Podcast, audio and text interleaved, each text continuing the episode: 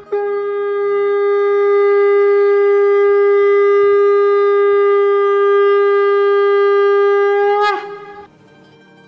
Express के morning सत्संग podcast में आपका स्वागत है। गोलक एक्सप्रेस में आइए दुख दर्द भूल जाइए एबीसीडी की भक्ति में लीन होके नित्यानंद पाइए। हरी हरी बोल।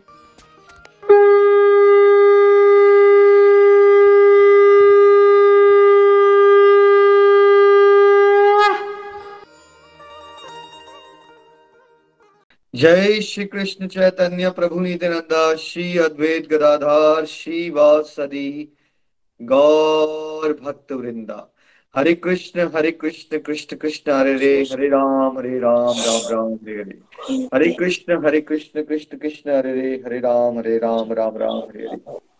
हरे कृष्ण हरे कृष्ण कृष्ण कृष्ण, हरे रे, हरे राम हरे राम राम राम। हरे हरे, ओम नमो भगवते वासुदेवाय, ओम नमो भगवते वासुदेवाय, ओम नमो भगवते वासुदेवाय। श्रीमद भगवत गीता की जय, गौर निताय की जय, श्री श्री राधा श्याम सुंदर की जय। Visit to the body free as soul Hari Hari बोल, हरि हरि बोल। शरीर से व्यस्त, आत्मा श्री मस्त, हरि नाम जपते हुए। Transform the world by transforming yourself जय श्री कृष्णा। न शस्त्र पर, न शास्त्र पर, न धन पर, न ही किसी युक्ति पर। मेरा जीवन तो आश्रित है प्रभु, केवल केवल आपकी कृपा शक्ति पर। गोलोक एक्सप्रेस में आइए, दुख दर्द भूल जाइए। एबीसीडी की भक्ति में लीन के नित्य आनंद पाइए। हरी, हरि बोल एवरीवन जय श्री राम, जय श्री राधे कृष्ण। आज के सत्संग में आप सभी का स्वागत है। जैसा आप जानते हैं कि अध्याय पाँच पे चर्चा चल रही है। कैसे कर्म योग, कृष्ण भावना, भवित कर्म की बात हो रही है। अब तो भगवान ने पहले अर्जुन को समझाया कि देखो, कर्म योग, निष्काम कर्म भी अच्छा है, लेकिन ज़्यादा अच्छा यह है कि अगर तुम भक्ति युक्त कर्म कर लो। तो हमने कल एग्जाम्पल्स देके आपको डिफ्रेंशिएशन करके बताया था। कर्म योग में और भक्ति युक्त कर्म में क्या अंतर होता है, सूक्ष्म रूप में। और भगवान ने कहा था कि कोई, अगर फल की इच्छाओं का त्याग कोई कर भी देगा, लेकिन साथ साथ में डिवोशनल एक्टिविटीज़ नहीं करेगा तो वैसे पर्सन को ना फिर भी एक अधूरापन रहेगा वो हैप्पी नहीं हो सकता। और अगर कोई से फैमिली और करियर में फल की इच्छा का तो त्याग करे, लेकिन स्पेयर टाइम में डिवोशनल एक्टिविटीज़ करे तो वो भगवान को बड़ी सरलता से प्राप्त कर सकता है। फिर ये बताया गया था कि अगर आप भगवान के रास्ते में चलते हो तो आप प्योर हो जाते हो, और आपको भी लोग बहुत पसंद करना शुरू कर देते हैं, और आपके लिए भी कोई दुश्मन नहीं रह जाता। आप सबको ही एक मित्र के रूप में देखना शुरू कर, कर देते हो और फिर सारे काम करते करते भी आप फंसते नहीं हो। और कमल का उदाहरण देके बताया था कि जब कोई डिवोशन में आगे बढ़ जाता है तो उसके उसके कर्म वैसे ही पापों से मुक्त हो जाते हैं। जैसे कमल का फूल रहता तो कीचड़ में है बट वो कीचड़ बन नहीं जाता। तो सारे डिवोटीज जो हैं डिवोशन में जो आगे बढ़ जाते हैं उनको क्या मिलता है? उनको मिलती है शुद्ध शांति। और जो संसारिक लोग होते हैं, जो भगवान से जुड़े नहीं होते और जो फल कामी होते हैं मतलब अपने जो भी वो कर रहे हैं, उससे रिलेटेड कोई ना कोई रिज़ल्ट ढूंढते रहते हैं, ऐसे लोग हमेशा ही फंसे रहते हैं एंजाइटी में जेलिसी में कंपैरिजन में, क्रोध में, है ना? और साथ में ऑफकोर्स जन्म मृत्यु में। अब यहाँ से अब आगे चलते हैं। Text number fifteen please Hari बोल।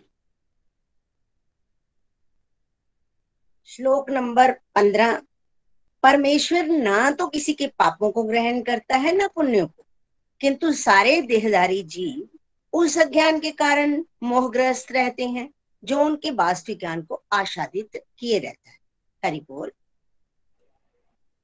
हरी, हरि बोल text fifteen nor does the supreme lord assume anyone sinful or pious activities embodied beings however are bewildered because of the ignorance which covers their real knowledge Hari, Hari बोल। हरी बोल जी। ये जो हम सब का nature होता है, समाज में हम सबने सुना होगा, कभी ना कभी। तो लोग ना हम ब्लेम कर देते हैं, हम भगवान पे बहुत जल्दी। लमाटी जी, हमने सुना है कभी कि सब लोग ब्लेम कर रहे हैं, मेरे साथ ऐसा कर दिया भगवान ने? बिल्कुल करते हैं सारे ही, क्योंकि किसी जहाँ तो पहले तो किसी पड़ोसी पर, किसी फ्रेंड पर, किसी अपने रिलेटिव पर ब्लेम करते हैं। अगर बस ना चले तो फिर प्रभु पर ब्लेम करते हैं। और प्रभु से कई बार तो प्रभु ही बदल लेते हैं। बिल्कुल बिल्कुल ठीक आपने। सर, ऐसा नहीं है कि ये हिंदू लोग करते हैं या दूसरे वाले धर्म में सभी धर्मों में आपको ये कॉमन एक फीचर मिलेगा कि जो जनरली ह्यूमन बींग्स होते हैं इग्नोरेंट्स होते हैं, हम लोग अज्ञान में होते हैं तो हमारा क्या नेचर होता है कि हम भगवान को ब्लेम करते रहते हैं? बिकॉज़ हमारे पास ट्रू नॉलेज नहीं है। ठीक है? इसमें बड़ा स्पष्ट रूप से क्लियर किया गया है कि ना तो भगवान आपके पापों को ग्रहण करते हैं, ना आपके पुण्यों को ग्रहण करते हैं। हर एक जीव के पास एक स्वतंत्र इच्छा शक्ति है है ना? हम सब अपने अपने कर्मों के लिए खुद ही रिस्पॉन्सिबल है अकाउंटेबल है। बट ये जो खुद की अकाउंटेबिलिटी है ना बिकॉज़ हमने टूटा फूटा ज्ञान लिया होता है हमें भगवान की मर्ज़ी के ना पत्ता भी नहीं हिलता एक्स वाई जेड तो हमें लगता है फिर ज्ञान नहीं होता जब पूरा लगता है ये भगवान की मर्ज़ी के ना पत्ता नहीं हिलता यानी पाप भी तो भगवान ही करवा रहे हैं। और अगर अगर नहीं चाहते थे मुझसे पाप करवाना तो करवाई क्यों? अगर वो सर्वशक्तिमान है तो वो तो सब कुछ रोक सकते हैं राइट तो इस तरह के थॉट्स आते ही आते हैं हर एक इंडिविजुअल में इसलिए भगवान ने बड़ा क्लियर किया देखिए इस, इसको कॉन्सेप्ट को आपको बड़ा गहराई से समझना पड़ेगा ठीक है? सूक्ष्म होता है इसकी बातें। जैसे फॉर एग्ज़ाम्पल अगर आपको बिजली प्रोवाइड की है गवर्नमेंट ऑफ़ इंडिया ने राइट यस yes, तो आपके घर में बिजली आ रही है गवर्नमेंट की वजह से। बट आप अपने घर में उस बिजली से टीवी लगाते हो और टीवी पे आप न्यूज़ सुनना चाहते हो और समय या सत्संग लगाना चाहते हो? राजस्थान वाले नीलम जी आपको क्या लगता है ये रिस्पॉन्सिबिलिटी गवर्नमेंट ऑफ़ इंडिया की है या आपकी है? ये हमारी खुद की है जी आप ये तो नहीं कह सकते कि बिजली तो उन्होंने दी ना हमें। तो जो भी है क्या कह सकते हो ऐसा पर्सनल चॉइस है। नहीं ये हमारी चॉइस है। हम चाहे तो टीवी पे कुछ भी देख सकते हैं चाहे तो सत्संग लगा सकते लगा सकते हैं। ये चॉइस है ना ये ये गवर्नमेंट ऑफ़ इंडिया की चॉइस नहीं है। बिजली देना उनका काम था तो वैसे ही हम सबको यहाँ बिजली क्या है? हमें भगवान ने सब कुछ दिया ना हाथ चल रहे हैं हमारे कान सुन रहे हैं हमारे आँखें देख रही है हमारी जीवा से हम बात कर सकते हैं। लेकिन अब आप जीवा से आप आ, मीट खाना चाहते हो या आप आलू पनीर खाना चाहते हो? आप भोग लगा के भगवान की स्तुति करके गाना चाहते हो याद करना चाहते हो भगवान को? भगवान का नाम जाप करना चाहते हो या फिल्मी गाने गाना चाहते हो? अब आप ये नहीं कह सकते बिकॉज़ मैं फिल्मी गाने गा रहा हूँ बिकॉज़ भगवान चाहते हैं मैं फिल्मी गाने गाऊं राइट भगवान नहीं चाहते हैं वो भगवान ने आपको स्वतंत्र क्या हम सबको क्या दे रखा है इस इस कॉन्सेप्ट को 99.9 परसेंट लोगों अंडरस्टैंडिंग ही नहीं है इसको। हम सबके पास एक स्वतंत्र इच्छा शक्ति है। भगवान ने हमें सारा बेसिक्स प्रोवाइड किए होते हैं। प्लेटफॉर्म प्रोवाइड कर दिया ना, पहले एक बॉडी दे दी है प्लेटफॉर्म है ना आपका है देखो, अगर आपके पेरेंट्स ने आपको मोबाइल फ़ोन गिफ्ट कर दिया, उन्होंने आपको एक गैजेट दे दिया। उन्होंने इस इंटेंशन से दिया था कि आप अपनी ऑनलाइन क्लासेस लगाओगे बिकॉज़ कोविड आ गया तो क्लासेस के चक्कर में घर में इशू आ रहा था।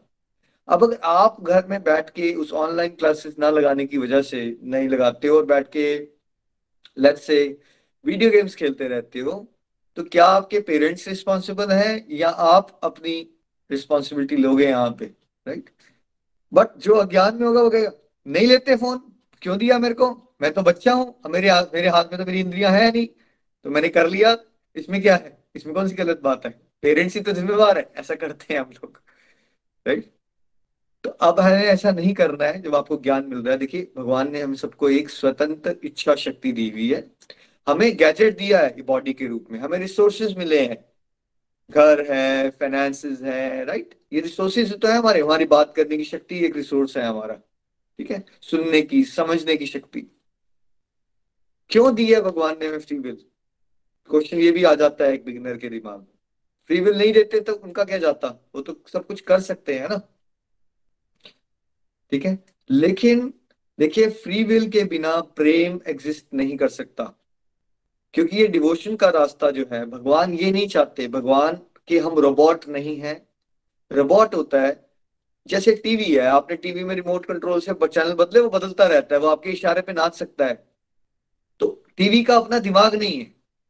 रोबोट का अपना दिमाग नहीं होता। उसको बोलोगे सिट डाउन वो सेट जाएगा stand stand up stand up कर लेगा। राइट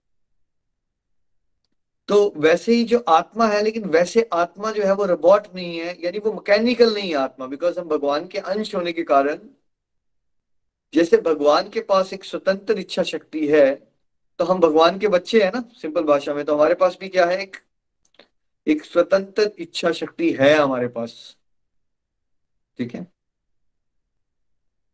वो स्वतंत्र इच्छा का दुरुपयोग की वजह से ही हम बार बार जन्म मृत्यु में वापस आ रहे हैं बार बार वापस आ रहे हैं हम सबके पास वो चॉइस होती है कि हम भगवान की तरफ़ चलने की एक्टिविटीज़ बढ़ाएँ या हम संसार में खोने की एक्टिविटीज़ बढ़ाएँ। और दुर्भाग्य से हम सभी लोग कौन सी एक्टिविटीज़ बढ़ा लेते हैं? कौन सी बढ़ाते हैं हम एक्टिविटीज़ है ना? नीलमाड़ी जी कौन सी एक्टिविटीज़ बढ़ा लेते हैं? हाँ जी।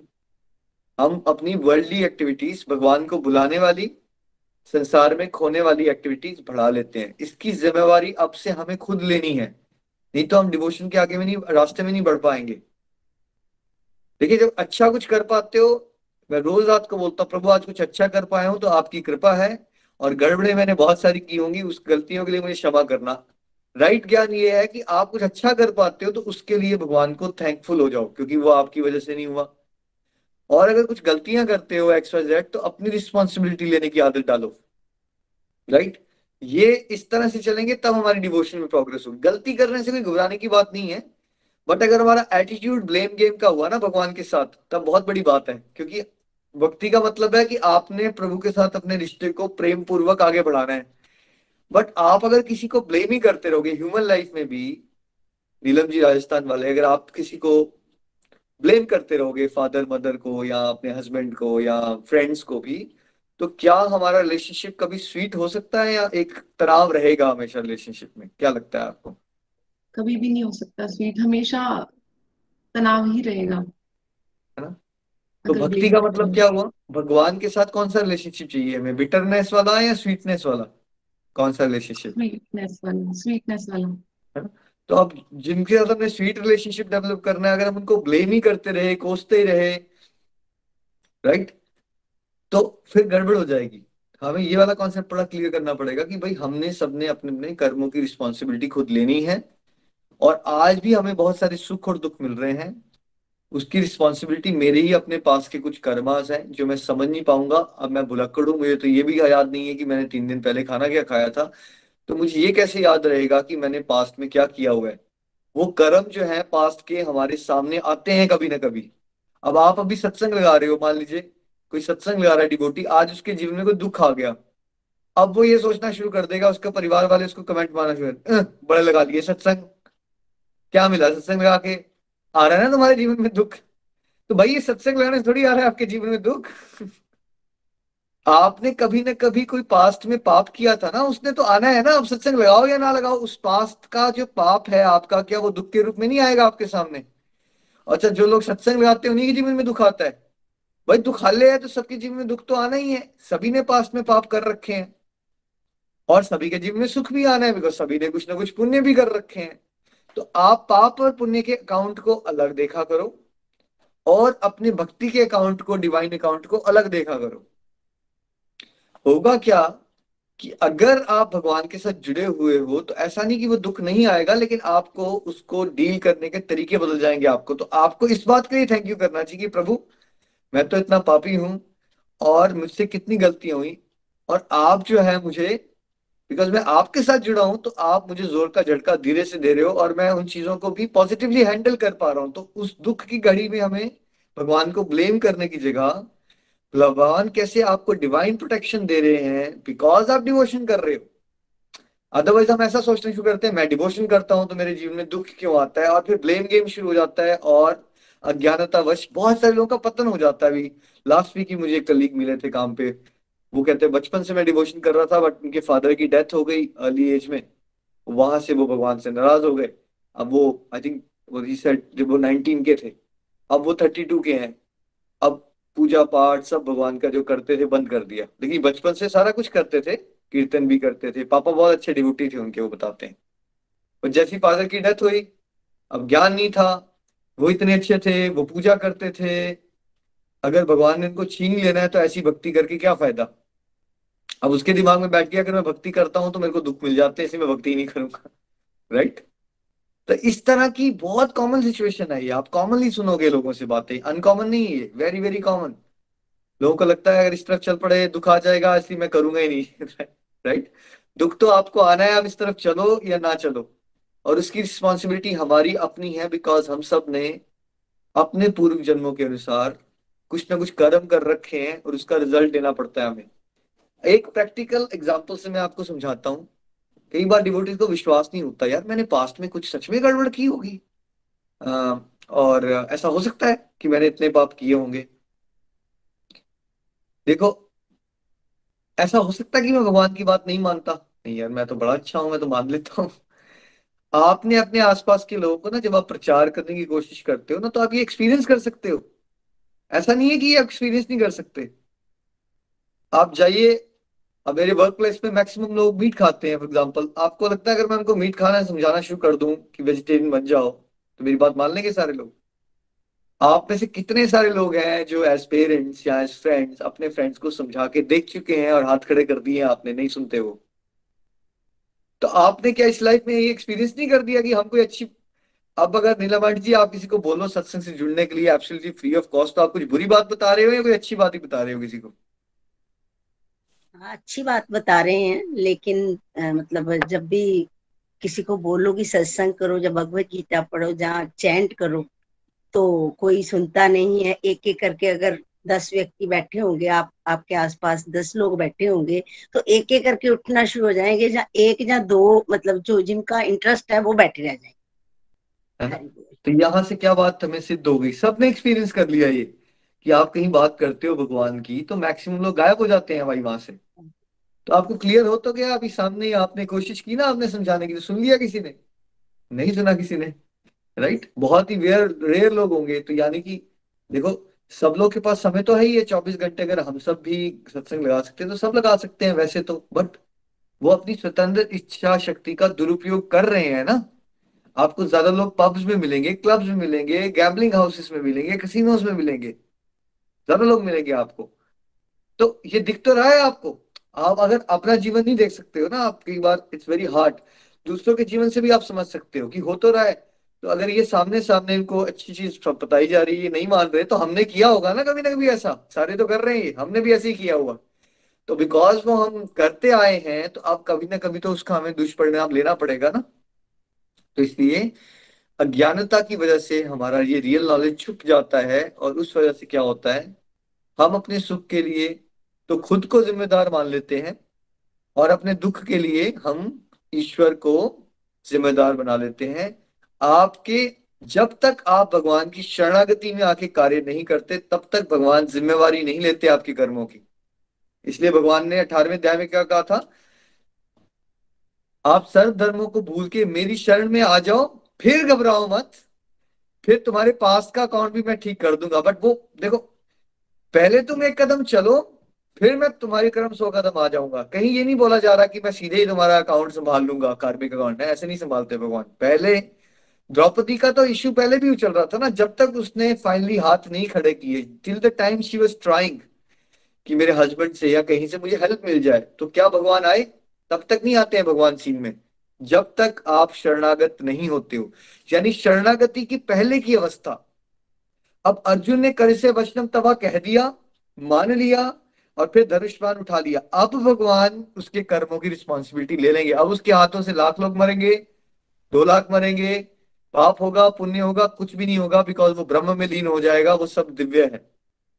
उच्च अवस्था में ऐसा होता है कि आपके कर्मों की रिस्पॉन्सिबिलिटी भगवान ले लेते हैं बिकॉज़ आपने भी अपना सर्वस्व ईश्वर को निशावर कर दिया होता है। लेकिन उससे पहले की अवस्था में बिकॉज़ हम भगवान से कनेक्टेड नहीं होते, हम भगवान की बात मान के बात नहीं करते, हम अपने मन के मुताबिक चलते हैं, इसलिए कर्मों की रिस्पॉन्सिबिलिटी किसकी होती है? हमारी अपनी ही कर्मों की रिस्पॉन्सिबिलिटी है, पाप की भी और पुण्य की भी, है ना? इसलिए आपने ये नहीं कहना है कि भगवान की वजह से हुआ। आप यहाँ जो आ रहे हो, हम सब अपने अपने कार्मिक अकाउंट को भोगने के लिए आ रहे हैं। फिर अगला क्वेश्चन आता है, फिर हम अगर भगवान कुछ करेंगे ही नहीं, हमारे कर्मों से ही हमें सब कुछ मिलना है, फिर हम भक्ति करें ही क्यों?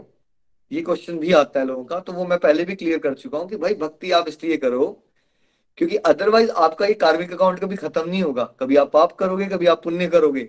आप हमेशा ही यहाँ घूमते रहोगे। ठीक है? जब तक आप ईश्वर की शरणागति और ईश्वर के प्रेम के रास्ते में नहीं चलोगे तो पहले तो आप डे टू डे लाइफ में रहते हुए जो आनंद का अनुभव भगवान के साथ जुड़े रह के कर सकते हो, वो आप अच्छी कारों में बैठ के या बंगलों में बैठ के या एक्सवाई जगह कहीं भी बैठ के नहीं एक्सपीरियंस कर सकते। तो हम सब चाहते तो ब्लिस ही है ना। पर ब्लिस भगवान से जुड़ा बिना नहीं मिलता, इसलिए भगवान से जुड़ना है। फिर दूसरा पॉइंट अब अगर भगवान बुद्धि में बैठेंगे, तभी तो आप वाइज बनोगे, तब आप समझ पाओगे अच्छा ये पाप है, मुझे इससे बचना है। ये पुन, ये वाला रास्ता सही है, ये वाला रास्ता गलत है। अगर आप भगवान से जुड़े नहीं तो आप तो हबड़ा दबड़ में कोई भी काम करते रहोगे। जैसे एक एक ड्राइवर जिसने बहुत पी रखी है, वो रैश ड्राइविंग करता है ना? तो एक संसारिक इंसान जो भगवान से नहीं जुड़ा होता, उसके कर्म करने का तरीका बहुत रेस्टलेस होता है अनवाइज होता है उसका तरीका। तो कार्मिक अकाउंट को वो और कॉम्प्लिकेट कर लेता है जन्म के, जब वो भगवान से नहीं जुड़ा होता। जब आप भगवान से जुड़ोगे, इंद्रिय संयम में आएँगी, भगवान की बात भी सुनाई देने शुरू हो जाएगी तो आज के कर्म भी आपके सुधरेंगे। आपको समझ आएगा कि मुझे भगवान से जुड़े रह के कर्म कैसे करने हैं। तो आप अपने कार्मिक अकाउंट को बढ़ाने की जगह, आपका अकाउंट क्या होना शुरू हो जाएगा? डिवाइन अकाउंट बढ़ना शुरू हो जाएगा और आपका पाप और पुण्य का अकाउंट घटना शुरू हो जाएगा। आपको संगत की पहचान आ जाएगी, कैसे लोगों के साथ उठना बैठना है। आपके डिसीज़न वैसे हो जाएँगे, मुझे संसार में उलझना नहीं है। तो आप भूल भुलैया से निकल लोगे, भक्ति करोगे तो नहीं तो फंसे रहोगे। तीसरा पॉइंट अब भाई, संसार में जब सुख और दुख आते हैं तो उससे हम विचलित हो जाते हैं बहुत जल्दी। सुख से इस तरह से विचलित हो जाते हैं कि घमंडी हो जाते हैं। पावर आ जाती है बहुत, पैसा आ जाता है तो। और उस टैश में फिर हम पाप करते हैं। ठीक है? और दुख में हम इतने ज़्यादा विचलित हो जाते हैं डिप्रेस हो जाते हैं, फिर भी हम अपनी ड्यूटीज़ करना बंद कर देते हैं, फिर भी हम कोई उल्टी सीधी हरकतें करते हैं। तो दोनों में ही हम अपना नुकसान करते हैं और समाज का भी नुकसान करते हैं। वेर अगर हम डिवोशन से जुड़े होंगे तो हमें संभाव मिल जाता है तो हम सुख में ना ज़्यादा सुखी होते हैं, ना हम दुख में ज़्यादा दुखी होते हैं, और हम डिवोशनली अपनी ड्यूटीज़ परफॉर्म करते रहते हैं तो एक इंसान अपना भी फ़ायदा करता है और समाज का भी फ़ायदा करता है। उसके जीवन में दुख आया। अगर वो ऑफ़िस में काम कर रहा है, डिवोटी नहीं है, वो चिढ़ जाएगा, वो दुखी हो जाएगा, वो किसी ना किसी पे फायरिंग करेगा जो उसके पास आएगा क्लाइंट उसका। वो भक्त है, वो संभाव मेंटेन करेगा तो जो भी उसका क्लाइंट या कस्टमर आएगा, वो वो उसके साथ फिर भी सेवा भाव से ही कार्य करेगा। तो जस्ट बिकॉज़ उसके जीवन में दुख आ गया है ही डज नॉट फील कि अब सबको दुखी हो जाना चाहिए। संसारिक लोग ऐसा करते हैं कि आप, हमारे काम पे कितनी बार होता है, सब लोग बोलते हैं, यार इसको घर में अगर इश्यू है तो ये काम पे क्यों लेके आता है? इसको समझ होनी चाहिए कि ये घर का इश्यू अपने घर में रखे। राइट या कई बार लोग काम का इश्यू घर में ले जाते हैं। बट अगर आप संसारिक हो आपको इमोशंस ही रेगुलेट करना आते तो यही करोगे ना आप। कहीं का दुख लेके अपना दुख होगा तो कहीं ना कहीं हर जगह फैला दोगे आप उसका दुख। भक्ति में चल रहे हो तो आपको अपने सुखों और दुखों को हैंडल करना आएगा वाइज विजडम से। तो आप अच्छे सेवा भाव से अपने कर्म कर पाओगे। है ना? तो वैसे तो बहुत सारे फ़ायदे हैं बट मोटा मोटा हमें याद रही रखना है कि हमने ईश्वर की तरफ़ अगर बढ़ना है तो हमने भगवान को ब्लेम नहीं करना है। हमारा काम हम भगवान का आभार व्यक्त करना होना चाहिए और कष्टों में भी भगवान की कृपा देखने की आदत डालिए कि प्रभु, ये कष्ट आया है, ये भी बहुत अच्छा है मेरे लिए बिकॉज़ इसमें कुछ ना कुछ आप मुझे सिखाना चाहते हो। अगर सुख आते रहेंगे हर समय तो मैं कैसे सीखूँगा? तो अच्छा हुआ आपने मुझे इस कुछ ट्रबल्स की सिचुएशन में डाला। एक तो ये मेरे अपने कर्म भी कट रहे हैं और साथ साथ में क्या हो रहा है, इससे मैं कुछ अच्छा सीख भी जाऊँगा, विनम्रता भी मिल जाएगी, दूसरों की फीलिंग्स भी समझ पाऊँगा। आप दूसरों की फीलिंग्स समझ तभी सकते हो आप जब आप दुख से गुजरते हो। विनम्रता आती ही तब है जब दुख से गुजरते हो। तो आप अगर दुख के पॉजिटिव एंगल्स देखोगे तो दुख के समय में भी आप क्या करोगे? भगवान को ब्लेम ना करके, भगवान के थैंकफुल होना सीखोगे। और फिर ये बात जो आज आप थ्योरी में सुन रहे हो, ये आप एक्सपीरियंस कर पाओगे हाँ दुख के समय भी ना आपको अजीब सी खुशी मिलना शुरू हो जाएगी। क्योंकि आपको रियलाइज़ होगा, यार मैं किस तरह से इतना ब्यूटीफुली इन सिचुएशंस को हैंडल कर पा रहा हूँ, मैं ये पहले तो कभी भी नहीं कर पाता था। तो आपको भगवान के साथ जुड़ने का एक आनंद मिले रहा होगा इवन तो आपकी वर्ल्डली लाइफ में मुश्किलें चल रही होंगी। तो इसको हम कहते हैं कई बार ट्रेजिडी में भी कॉमेडी होना शुरू हो जाएगी। ट्रेजिडी में कैसे कॉमेडी होगी कि बाहर से ट्रेजिडी चल रही होगी बट आपको ना हँसी आ रही होगी। आप दुखी नहीं हो पा रहे हो। कई बार आपको ड्रामा करना पड़ेगा। लेकिन मेरे साथ होता है, मैं कई बार ड्रामा करना पड़ता है, मुझे दुखी होने का। मैंने कहा, यार, संसारिक लोग हैं, ये बोलेगे, मैं पागल हो गया हूँ। तो कई बार हाँ सच में बहुत मुश्किल था, गलती हो गया। ड्रामा करना पड़ जाएगा आपको, एक स्टेज आती है जब आपको दुखी होने का भी ड्रामा करना पड़ेगा, जस्ट थोड़ा सा तालमेल बनाने के लिए, क्योंकि अगर ज़्यादा वहाँ पे भी हंस पड़े। आप बोलेगे यार, ये तो पागल हो जाएँगे। ये सोचेंगे, पागल हो गए तो इसलिए थोड़ी देर के लिए दुखी होने की भी एक्टिंग करो। तो आई प्रे कि हम सब वहाँ पहुँचे कि हमें दुखी होने की कभी कभार एक्टिंग करनी पड़े। पर वैसे हम हमेशा आनंद में रहे। सिक्सटीन प्लीज़ हरि बोल। श्लोक सिक्सटीन किंतु जब कोई उस ज्ञान से प्रबुद्ध होता है, जिससे अविद्या का विनाश होता है तो उसके ज्ञान से सब कुछ उसी तरह प्रकट हो जाता है, जैसे दिन में सूर्य से सारी वस्तुएँ प्रकाशित हो जाती हरि बोल। Hari Hari Bol. When, however, one is enlightened with the knowledge by which the science is destroyed, then his knowledge reveals everything as the sun lights up everything in the daytime. देखिए अंधेरे कमरे में आप कुछ ढूंढ रहे थे कितना मुश्किल है जब लाइट जल जाती है तो वो कितना आसान हो जाता है ये जो दिव्य ज्ञान अभी आपको मिल रहा है ये क्या कर रहा है आपके लिए हम सब जीवन में अंधकार में जी रहे होते हैं। अगर भगवत ज्ञान के एंगल से देखो तो हम अंधकार में ही जितने मर्ज़ी धार्मिक हैं, हम हम अंधकार में हैं बिकॉज़ हमें भगवत ज्ञान पता ही नहीं है। हमें we have no knowledge about divine knowledge right तो इसलिए हम मन गढ़ंत तरीके से या बिकॉज़ मेरे फ्रेंड ने ऐसा कहा था या हमने कोई अखबार में आर्टिकल पढ़ लिया था या मेरे पिताजी ने कभी कुछ कहा था या हमने सोशल मीडिया में कुछ पढ़ लिया था, हम उसके बेस पे ही सोच रहे होते हैं। क्या सही है, क्या गलत है, क्या मुझे करना चाहिए, क्या नहीं करना चाहिए। लेकिन जब आपको भगवत गीता का डिवाइन नॉलेज मिलती है तो बिल्कुल वैसे ही होता है जैसे आप पहले अंधेरे कमरे में बैठे थे, अब आप सूरज के प्रकाश में आ जाते हो। हर एक चीज़ आपको स्पष्ट रूप में दिखेगी और आज की नहीं दिखेगी, आज के कर्म करते हो तो दिखेगी। पास्ट में भी आपको ना बड़े स्पष्ट रूप से दिखेगी कि आपने इस सिचुएशन में कैसे गलती की थी। जो उस समय आपको कभी गलती नहीं दिखती थी। लेकिन आज भगवत ज्ञान लेके हो सकता है आप पंद्रह साल पहले की गलती भी ना आपको इतनी विविडली दिखेगी।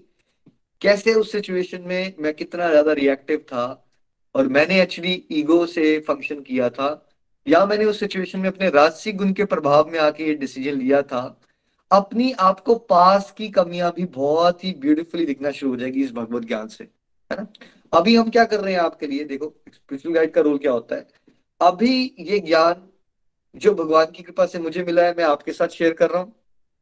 एक्सटर्नल टू इंटरनल जा रहा है। ठीक है? अब इससे क्या होगा? सूखी घास है, अंदर ना उसको थोड़ी सी फायर लगा रहे हैं हम। मतलब वो दिव्य ज्ञान है आपके अंदर, सभी के अंदर है। बट बिकॉज़ वह धूल मिट्टी जमी हुई है या शीशे पे कह लो, बहुत सारी मिट्टी जमी है तो जब आप सत्संग सुनते रहते हो, होता क्या है? जो ऑलरेडी एग्जिस्टिंग डिवाइन नॉलेज है आपके अंदर बट उसके ऊपर धूल मिट्टी जमी है तो आप स्पेशल गाइड को सुनते रहते हो, वो धूल मिट्टी छटना शुरू हो जाती है। छटना शुरू हो जाती है, छटना शुरू हो जाती है। फिर वही बातें जो आप गोलक एक्सप्रेस से जिस दिन जुड़े थे, जो बातें आपको बड़ी भारी भरकम क्वेश्चन लगते थे, अब दो चार साल सुनने के बाद आपको लगा, कितनी सिंपल बातें वैसे, हमें क्यों नहीं समझ आती थी कभी? ऐसा लगना शुरू हो जाएगा, आपको ये कॉन्सेप्ट कितने सिंपल है?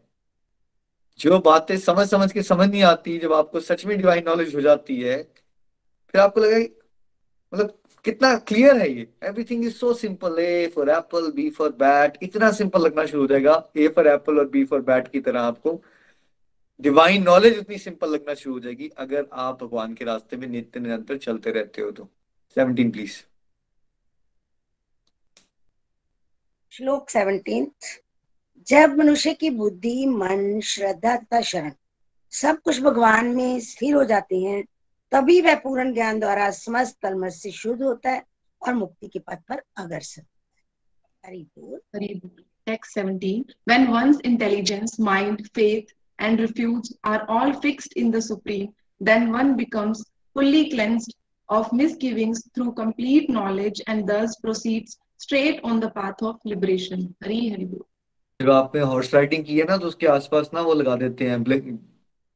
ब्लिंकर्स ब्लिंकर्स लगा देते हैं ऐसे साइड पे ना, ताकि वो भटके ना।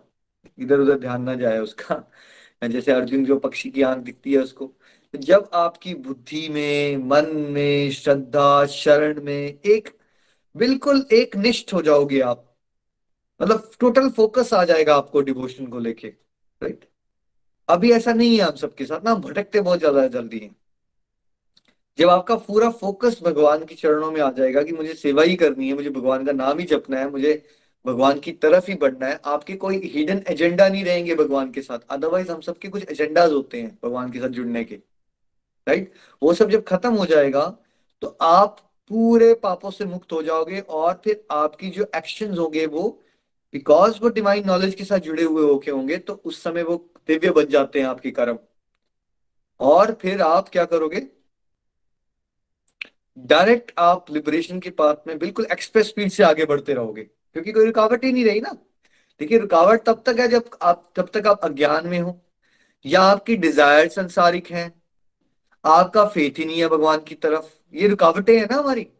जब आपका फेथ भी हंड्रेड परसेंट हो जाए, आपकी डिज़ायर भी सारी डिवोशनल हो जाए, आपकी मटेरियल डिज़ायर पे चेक आ गया, और आपको नॉलेज भी मिल गई है, आपको करना क्या है? साथ में आपको साथ मिल गया भक्तों का तो फिर बचा क्या आप अब कौन रोक रहा है आपको मुक्ति के लिए?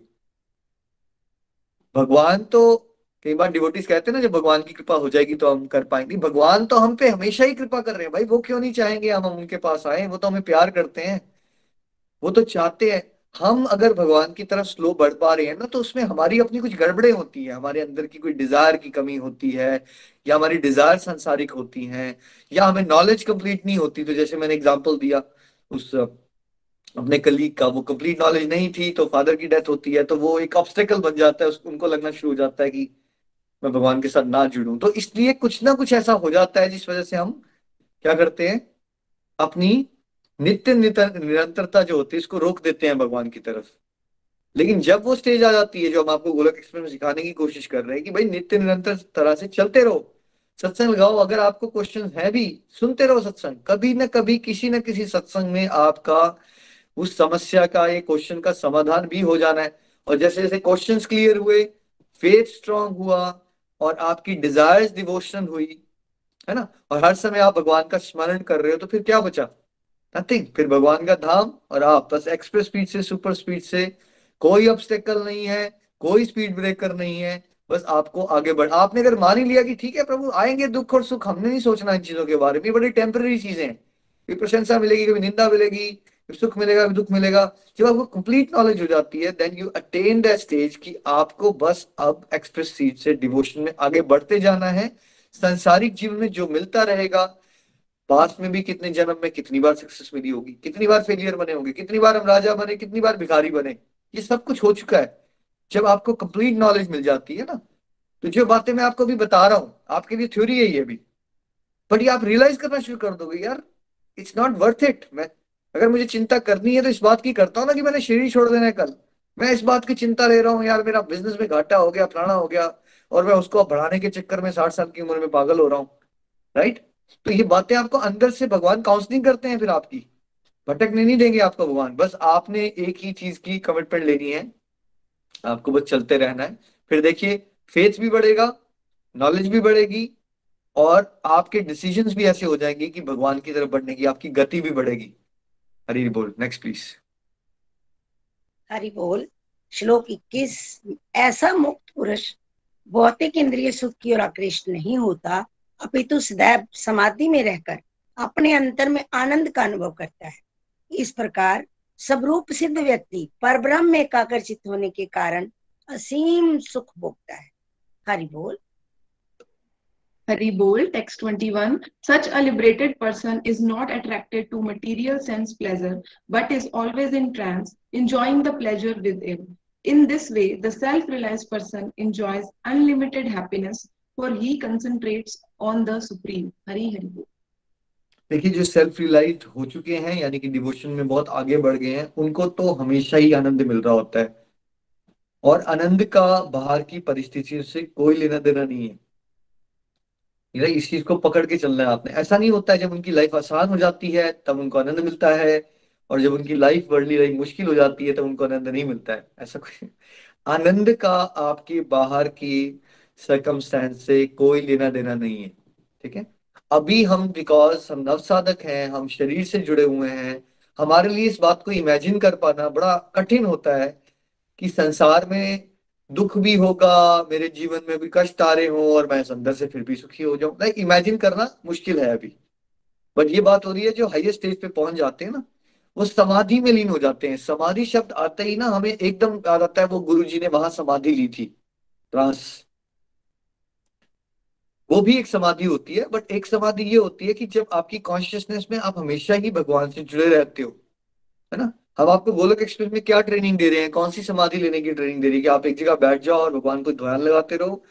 या आप एबीसीडी की भक्ति में लीन हो जाओ? है ना? हम आपको क्या सिखा रहे हैं? काम पे भी आप भगवान को याद कर रहे हो, घर पे भी याद कर रहे हो, खाना बनाते हुए याद कर रहे हो, नहाते भी याद कर रहे हो वॉक करते हुए याद कर रहे हो। तो समाधि वो अवस्था है जब आप ना आपकी सोच संसारिक की जगह आध्यात्मिक हो जाती है। हो वही आप मतलब बाहर से कुछ नहीं बदल रहा है राइट वही हो, वही जॉब वही घर लेकिन आप इंटरनली आप हमेशा भगवान से जुड़े रहते हो और जितना जितना आप ये कर लेते हो ना, उसके प्रोपोर्शनेट आप एक्सपीरियंस करोगे कि अनइंटरप्टेड आनंद में आ जाओगे आप। इंटरप्ट नहीं होगा वो। वो अनइंटरप्टेड हो जाएगा। तो इसको हमें आइडियल बना लेना चाहिए कि ये होता है, लेकिन ये सिद्ध पुरुष ऐसा कर पाते हैं। तो अगर हम इस तरफ़ टेन परसेंट चल पड़े तो हम टेन परसेंट इस बात को एक्सपीरियंस करना शुरू कर देंगे। इसलिए ये ये जो रास्ता है, इसमें एक्चुअली आप एक्सपीरियंस कर सकते हो सब कुछ जो यहाँ बताया जाता है। संसारिक जीवन में आप बहुत सारी चीज़ों में फेथ कर लेते हो, आप कभी एक्सपीरियंस ही नहीं कर पाते वो चीज़ उस तरह से। फॉर एग्ज़ाम्पल हमें बोला जा रहा है कि कोविड की वैक्सीन लगवा लो, उससे ठीक रहेगा। अब, दो शॉट पहले लगवाए, उसके अंदर बाद आगे आगे बूस्टर डोज लगा लो। बूस्टर डोज लगा लिया, आजकल यहाँ पे बात चल रही है कि एक सेकंड बूस्टर भी होना चाहिए। अब ये बताइए कि क्या हमने इसे एक्सपीरियंस कर लिया कि मेरी इम्यूनिटी स्ट्रांग हो गई है? आपको फील होना शुरू हो गया कि आपने injection now you start feeling yes I am very strong अब कोविड मेरा कुछ नहीं बिगाड़ सकता। ऐसा नहीं हुआ बट साइड इफ़ेक्ट बहुत लोगों का है। मेरा एक कल गया उसकी ये कंप्लेन हो गई है कि मेरे जोड़ों दर्द बढ़ गई है। तो ही स्टार्ट बिलीविंग की बूस्टर लगने के बाद ना उसकी गेट में कुछ प्रॉब्लम आ गई वॉक करने में कुछ आ रहा है। उसको लग रहा है कि मेरे जोड़ों में दर्द हो गई है, मेरा ये हो गया है। वो डॉक्टर के पास भी गया तो उसने कहा हाँ कुछ लोगों के साथ इस तरह की कंप्लेन आई हैं बूस्टर लगाने के बाद। हमने ये नहीं एक्सपीरियंस किया एज सच कि वो वो मेडिकेशन मैंने सिस्टम के अंदर घुसाई और मैं एकदम बड़ा स्ट्रांग हो गया और मुझे कोविड नहीं होगा। बहुत सारे लोगों को वैक्सीन लेने के बाद भी कोविड हो गया नीलम जी राजस्थान वाले। हुआ या नहीं हुआ? बिल्कुल बिल्कुल हुआ। फिर भी हुआ। तो ऐसा नहीं है कि हमने उस पर फेथ लूज कर दिया फिर भी एज ए सोसाइटी फिर भी हमने ये नहीं कहा कि मत लगवाओ।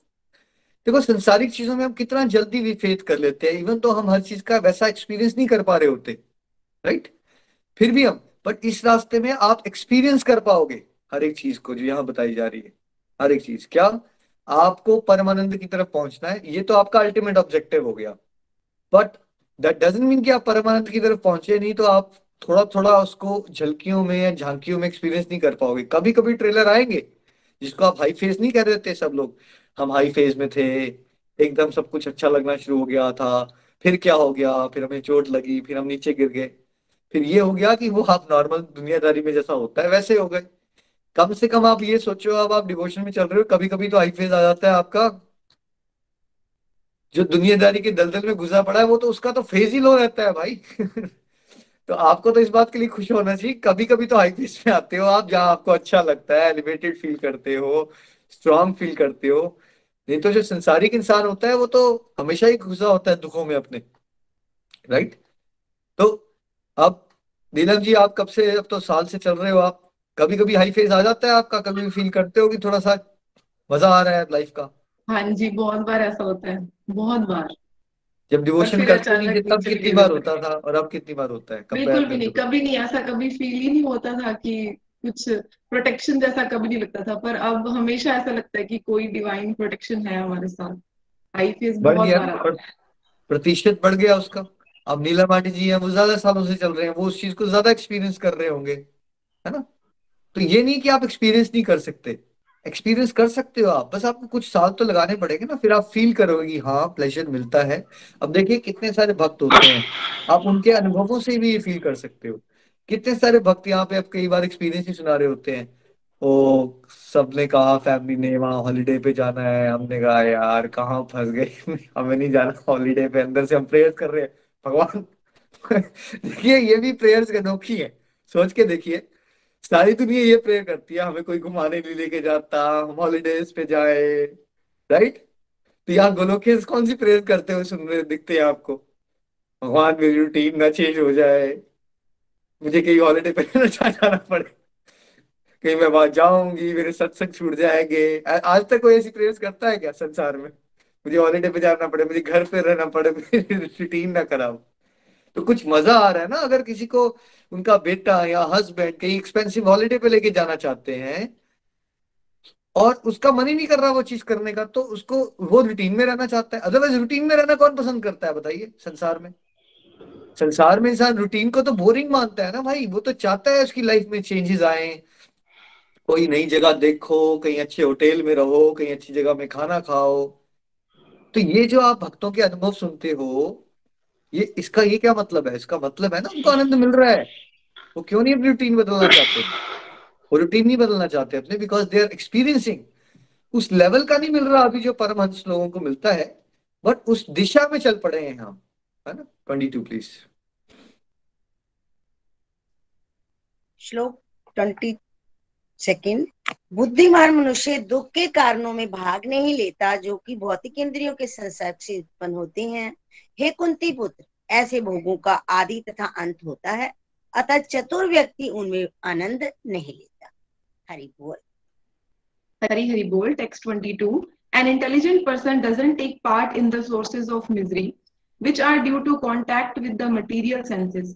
O son of Kunti, such pleasures have a beginning and an end, and so the wise man doesn't delight in them. Hari Hari Bol.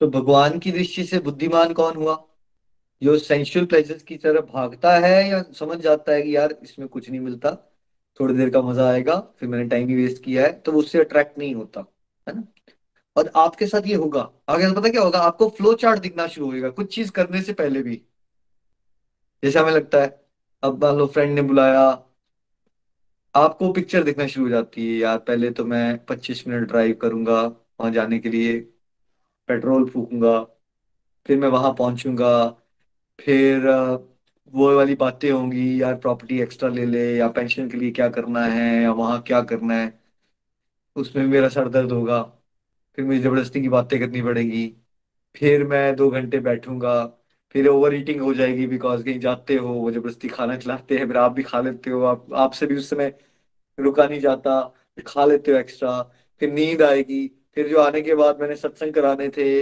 या बैठ के माला करनी थी, वो भी ठीक से नहीं होगी, फिर मेरा एक तो मेरे चार घंटे ऐसे ही निकल जाएँगे। क्या ये वर्थ है?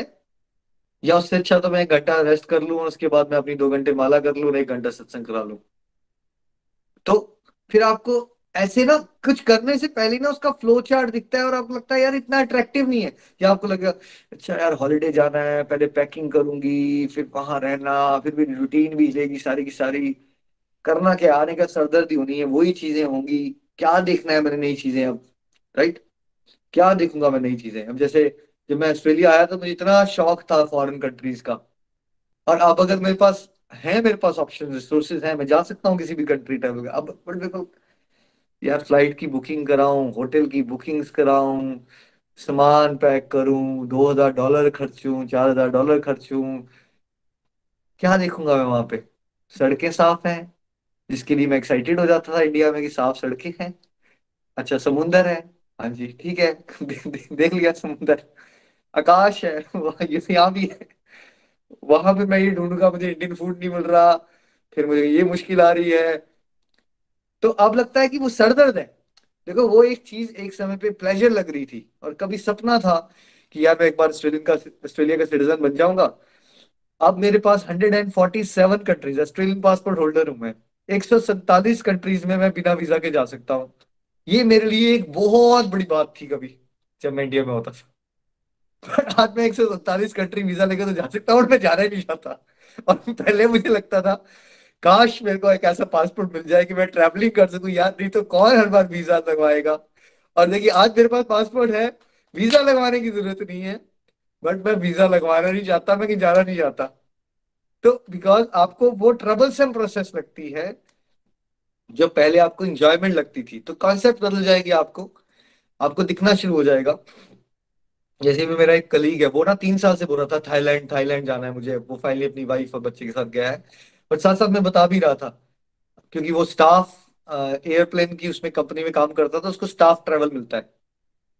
तो उसमें क्या होता है कि अगर बिज़नेस क्लास की टिकट की ऑप्शन होगी तो आपको बिज़नेस क्लास में प्रमोट कर देंगे, अगर नहीं होगी तो इकोनॉमी अब लास्ट दिन तक ना वो मुझे चेक कर रहा था, यार बिज़नेस क्लास में पाँच सीटें रह गई हैं। बाद में यार, मेरा बस एक ही मोटो था थाईलैंड जाने का, बोलता, पहले तो।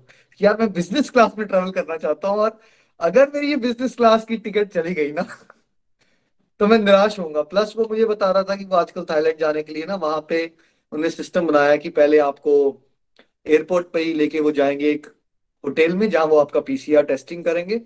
फिर आपका रिज़ल्ट अगर आपको 24 घंटे वहाँ रहना पड़ेगा, उसके लिए आपको पर पर्सन 150 डॉलर्स देने हैं। और बाई चांस अगर आपका रिज़ल्ट पॉजिटिव आ गया तो फिर आपको दस दिन की हॉस्पिटलाइजेशन के अलग पैसे देने हैं। तो वो अब ये प्रेयर्स कर रहा था अपनी तरह से। पर कैसा ये हो ना मेरे साथ, कहीं मैं हॉलीडे पे गया, कहीं मैं, मेरा या मेरे बेटे का या अगर मेरी वाइफ का पॉजिटिव आ गया तो हम दूसरी कंट्री में दस दिन वहाँ के हॉस्पिटल में ट्रैप हो जाएँगे। अब हम में से एक भी ट्रैप हुआ तो सब लोग ट्रैप हो जाएँगे। पैसे भी लगेंगे और हॉलीडे भी चौपट हो जाएगा। लेकिन मैं ये देख रहा था, यार, इतनी सरदर्द लेने के बाद कोई हॉलीडे करना चाहता है? मुझे तो ये चीज़ समझ आ रही थी। राइट बट करना चाहता है कोई? फिर भी they want to go on holiday do this किस लिए? ताकि वो एक बिज़नेस क्लास में बैठ के शायद, वो भी अभी शायद है, क्योंकि अगर वो स्टाफ ट्रेवल का अप्रूव नहीं हुआ, और अगर कोई बिज़नेस क्लास वालों ने बुकिंग करवा ली तो उसको बिज़नेस क्लास नहीं मिलेगी, तब वो दुखी होने वाला है। अब मुझे पहले से पता है कि हमें तो पता है कि एक्सपेक्टेशन से ही दुख आता है तो उसने एक्सपेक्टेशन बनाई है बिज़नेस क्लास की। अब जब वो एयरपोर्ट पहुँचा और वो बिज़नेस क्लास की उसको टिकट नहीं मिली तो वो कैसा फील करेगा? वहाँ से उसका दुख शुरू हो जाएगा। अब मैंने उसको कह दिया, यार, चलो होपफुली तुम्हारा ट्रिप अच्छा रहेगा बट मैं तो ये सब, हम सब जानते हैं तुम ट्रेवलिंग करने जा रहे हो हाउ डू यू नो वो जाएगा या नहीं जाएगा, हो सकता है वहाँ पे आप में से एक्स वाई जेड इतना ट्रेवल कर रहे हो तो कोई कोविड का वहाँ पे रिज़ल्ट जो है वो पॉजिटिव आ जाए बाई चांस तो आ गया तो आपने तो वो दस दिन का दूसरी कंट्री में हॉस्पिटलाइजेशन की तैयारी कर ली अपनी. तो मतलब इंसान सुख भोगने के लिए संसार में अपने आप को कितने दुखों में डाल लेता है? जब आप आध्यात्मिक दृष्टि से आगे बढ़ जाओगे तो आपको मूर्खता लगनी शुरू हो जाएगी ये सब. आप बोलोगे, यार शांति से तुम एडिलेट जैसी सबसे सेफ़ जगह पे चल रहे हो, जहाँ पे वैसे कोई दिक्कत ही नहीं आ रही। आप उसमें से घूम के पंगा लेने के लिए कहीं और जा रहे हो, ताकि शायद आपको ज़्यादा मज़ा आ जाए, क्योंकि आप अपनी रूटीन लाइफ में परेशान हो, है ना? ये करता है संसार। लेकिन जब आप भगवान की तरफ़ चलते हो तो आपको बड़ी क्लैरिटी से समझ आ जाएगा, यार, मैं क्यों इन चक्करों में पढ़ू क्या मिलेगा मुझे ये सब करके? अब आप कार भी अपग्रेड करना शुरू करोगे तो आप सोचोगे पहले, कार सच में अपग्रेड करने की ज़रूरत है या नहीं है? ऐसा तो नहीं होगा कि मैंने पंद्रह लाख रुपया खर्च दिया, फिर उसके बाद उससे तो अच्छा मैं दो साल पहले रिटायरमेंट ले लूँ। अगर मैंने पंद्रह लाख रुपया खर्चना ही है तो मैंने दो साल में तो शायद मैंने दो साल में पाँच लाख रुपया बचाना था। मैं पंद्रह लाख रुपया खर्च दूँ जो मेरी चार पाँच साल की सेविंग्स है उससे अच्छा तो मैं दो चार साल पहले रिटायरमेंट ले लूँ, थोड़ी डिवोशन ज़्यादा कर लूँगा, किसी और का भला कर लूँगा। देखो, आप ऐसे कंपेयर करना शुरू कर देते हो, क्योंकि आपको आनंद मिलना शुरू हो जाता है। तो अब आपकी संसार की चीज़ें ड्यूटी तो रह गई बट एज सच आप उससे अट्रैक्ट नहीं हो रहे हो, जो पहले आप हुआ करते थे। तो जितने भी डिवोटीज कुछ कुछ कभी कभी इसको एक्सपीरियंस कर रहे हैं, वो आप अपने एग्ज़ाम्पल से नीचे लिख के दिखा सकते हो, बता सकते हो शेयर कर सकते हो हमारे साथ, है ना? Twenty third please Neelmani ji mute हो गया आपका गलती से। श्लोक तेईस, यदि इस शरीर को त्यागने के पूरा कोई मनुष्य इंद्रियों के वेगों को सहन करने तथा इच्छा एवं क्रोध के वेग को रोकने में समर्थ होता है तो वह इस संसार में सुखी रह सकता है। हरि बोल। Haribol, text 23. Before giving up his, this present body, if one is able to tolerate the urges of the material senses and check the force of desire and anger, he is well situated and is happy in this world. Hari Haribol. Happy in this world पढ़ा आपने नीलम जी या happy in the next world क्या पढ़ रहे हो आप happy in this world तो किस चीज़ की हैप्पीनेस की बात कर रहे हैं भगवान कौन इस संसार में अभी खुश रह सकता है जैसे कई बार लोग बोल देते हैं ना आपको आप यंग हो ये सब तो बुढ़ापे में करना है तो आपको ये श्लोक पढ़ाना चाहिए। भगवान, आज की हैप्पीनेस की बात करते हैं हमेशा पहले। जो अपना शरीर छोड़ने से पहले, बिल्कुल जो आपके संसार में हम सबको, दोस्तों ने या फ्रेंड ने, जिसने भी समझाया हमें खुशी पाने का तरीका, उससे बिल्कुल उल्टा तरीका है खुशी पाने का। हमें समझाया जाता है कि मन को नहीं मारना। जो मन में आता जाए, वो तुम अगर करते चलोगे तो क्या हो जाएगा? तुम सुखी हो जाओगे। जैसे सर ने तुम्हारा दिल किया दिल चाहता है फ्रेंड्स ने कहा, चलो गोवा, कार उठाई टल टनाटन पेरेंट्स को बताया, नहीं बताया, गायब हो जाओ तो तुम्हें खुशी मिलेगी। राइट राइट और हम भी ऐसा माना करते थे। और भगवान क्या बता रहे हैं? इससे बिल्कुल उल्टा। जिसने अपनी सेंसेस को कंट्रोल करना शुरू कर दिया, जिसने अपनी डिज़ायर पे चेक लाना शुरू कर दिया, जिसने अपने क्रोध पे काबू पा लिया, वो इस जीवन में सुखी रह सकता है। और हमने क्या सुना हुआ है पहले? और इसके लिए हम चेंज भी करते हैं। देखिए, सब लोग पैसे क्यों इकट्ठा करना चाहते हैं ज़्यादा? एक कारण यही है ना, उनको लगता है ज़्यादा पैसे मतलब ज़्यादा खुशी। ज़्यादा पैसे मतलब हम वो चीज़ें खरीद पाएँगे जो हम सोचते हैं। वो ब्रांडेड फ़ोन ले पाएँगे, वो ब्रांडेड क्लोथ ले पाएँगे, वो ब्रांडेड सैंडल्स ले पाएँगे, वो अच्छे होटल्स में खाना खा पैसा मीन्स सबके दिमाग में है, पैसा मीन्स वो सब चीज़ें मैं कर पाऊँगा जिससे मुझे ज़्यादा प्लेजर मिलेगा। यानी मैं ज़्यादा सुखी हो जाऊँगा राइट मैं ज़्यादा सुखी हो जाऊँगा। बट ऐसा तो आज तक हुआ नहीं देख कितने सारे अमीर लोग आपको डिप्रेशन में दिखते हैं, लोगों को रात को नींद नहीं आती, भाई गोलियाँ खानी पड़ती है लोगों को सोने के लिए। ये कोई ऐसी बात नहीं जो छुपी है आपसे। आप आसपास नज़र उठा के देख लो, आपको लोग मिल जाएँगे ऐसे। तो अगर ऐसा होता कि पैसा बढ़ने से ही सब कुछ बढ़ जाता खुशियाँ तो फिर ऐसा नहीं होता ना। लेकिन लास्ट ट्वेंटी थर्टी ईयर्स में नीलम आंटी जी, हम कह सकते हैं कि इंडिया में वेल्थ बहुत बढ़ गई है पहले के कंपैरिजन में। जब आप लोग छोटे थे और आप फ़र्क पड़ा है नहीं पड़ा वेल्थ में परिवारों की? क्या लगता है आपको? वेल्थ बढ़ गई है नीलम आंटी जी या घट गई है लोगों की? बिल्कुल बढ़ गई है। धन तो बहुत हो गया है लेकिन सोच जो है वो नहीं वो दूसरी तरफ़ बढ़ी है। पैसे कमाते हैं और चलो इंजॉय कर लें ज़्यादा से ज़्यादा इंजॉय कर लें और उसी के लिए तो पैसे कमाते हैं हाँ। बिल्कुल। फाइनेंसिस में अगर आप देखोगे तो एक बहुत बड़ा तबका हायर मिडिल क्लास में चला गया, जिनके घर में दो या तीन कार्स होना, दो या चार प्रॉपर्टीज़ होना, ये कोई बहुत अनकॉमन बात नहीं रही है इंडिया में अभी। It's very very common does that mean वो खुशी उनकी बढ़ गई है? हर बंदा ये याद करता है, नहीं यार, पुराना का समय ज़्यादा बेटर था। सेटिस्फेक्शन अब ज़्यादा दौड़ रहे हैं लोग, ज़्यादा बिजीनेस है। पहले तो हम जब बड़े हो रहे थे तो कज़न एक दो महीने की छुट्टियों पे आ जाते थे और सारे कज़न इकट्ठे खेला करते थे। आप बताइए कहाँ होता है वो? कौन छुट्टियों पे आता है? एक बंदा कमा रहा होता था, दस बच्चे बड़े हो रहे होते थे, तब भी कोई ऐसा नहीं होता था कि डबल इनकम के बिना घर नहीं चलेंगे। अभी तो शादी नहीं हुई होती तो पहले से ही पैकेजिंग और उसकी प्लानिंग शुरू हो जाती है कि मॉर्टगेज एंड प्रेशर और उसके बाद के प्रेशर्स एंड प्रेशर्स की बात ज़्यादा होती है। तो ऐसा नहीं है कि आप भगवान के बातों को इग्नोर करोगे और अपनी इच्छाओं को पूरी कर लोगे तो आप सुखी हो जाओगे। इससे बिल्कुल विपरीत करना है। हमने अपनी सेंसेस को कंट्रोल लाना इसलिए तो साधना ना साधना आई है ना इसमें? सत्संग के साथ साधना। उसका पर्पज क्या है? डिज़ायर को चेक अब व्रत रखा हुआ है तो डिज़ायर चेक कर रहे हो ना आप? खाने की डिज़ायर है आपकी। यार मैं खा लू, मैं वो खा लू। चेक आया डिज़ायर पे। ठीक है? और फिर डिज़ायर को रेगुलेट किया कि यार, उधर घूमने जाने की जगह चलो धाम यात्रा कराते हैं। तो डिज़ायर भी पूरी कर ली, लेकिन डिवोशनली कर ली। सेटिस्फेक्शन बढ़ी डिसिप्लिन बढ़ा साधना से। और धीरे धीरे क्रोध काबू हुआ। और जैसे जैसे आप हो रहा है आपका, सत्संग साधना सेवा का ग्राफ ऊपर जाएगा। तो आप इसी जीवन में अभी हैप्पीनेस को एक्सपीरियंस करना शुरू कर सकते हो ट्वेंटी सिक्स प्लीज़ श्लोक 26 जो क्रोध तथा समस्त भौतिक इच्छाओं से रहित है जो स्वरूप से आत्म संजमी है और संसिद्धि के लिए निरंतर प्रयास करते हैं उनकी मुक्ति निकट भविष्य में सुनिश्चित है। Hari Hari. Hari Hari Bol, text 26. Those who are free from anger and all material desires, who are self realized, self disciplined, and constantly endeavoring for perfection, are assured for liberation in the Supreme in the very near future. Hari Hari Bol. देखो पिछले श्लोक में भगवान ने happiness in this world बता दिया पहले इस जीवन में भी खुश रहना है तब भी आपको भगवान की बात ही माननी है तभी भी इंद्रियों संयम पे लाना है अपने आप को डिज़ायर को चेक करना है क्रोध को काबू करना है अब फाइनल मुक्ति भी आपको प्राप्त करनी है, तब क्या करना है आपने? तब भी यही करना है भाई। अच्छा अब ये क्रोध को घटाओगे तो क्या आपकी सामाजिक जीवन के लिए अच्छा नहीं है आपके लिए?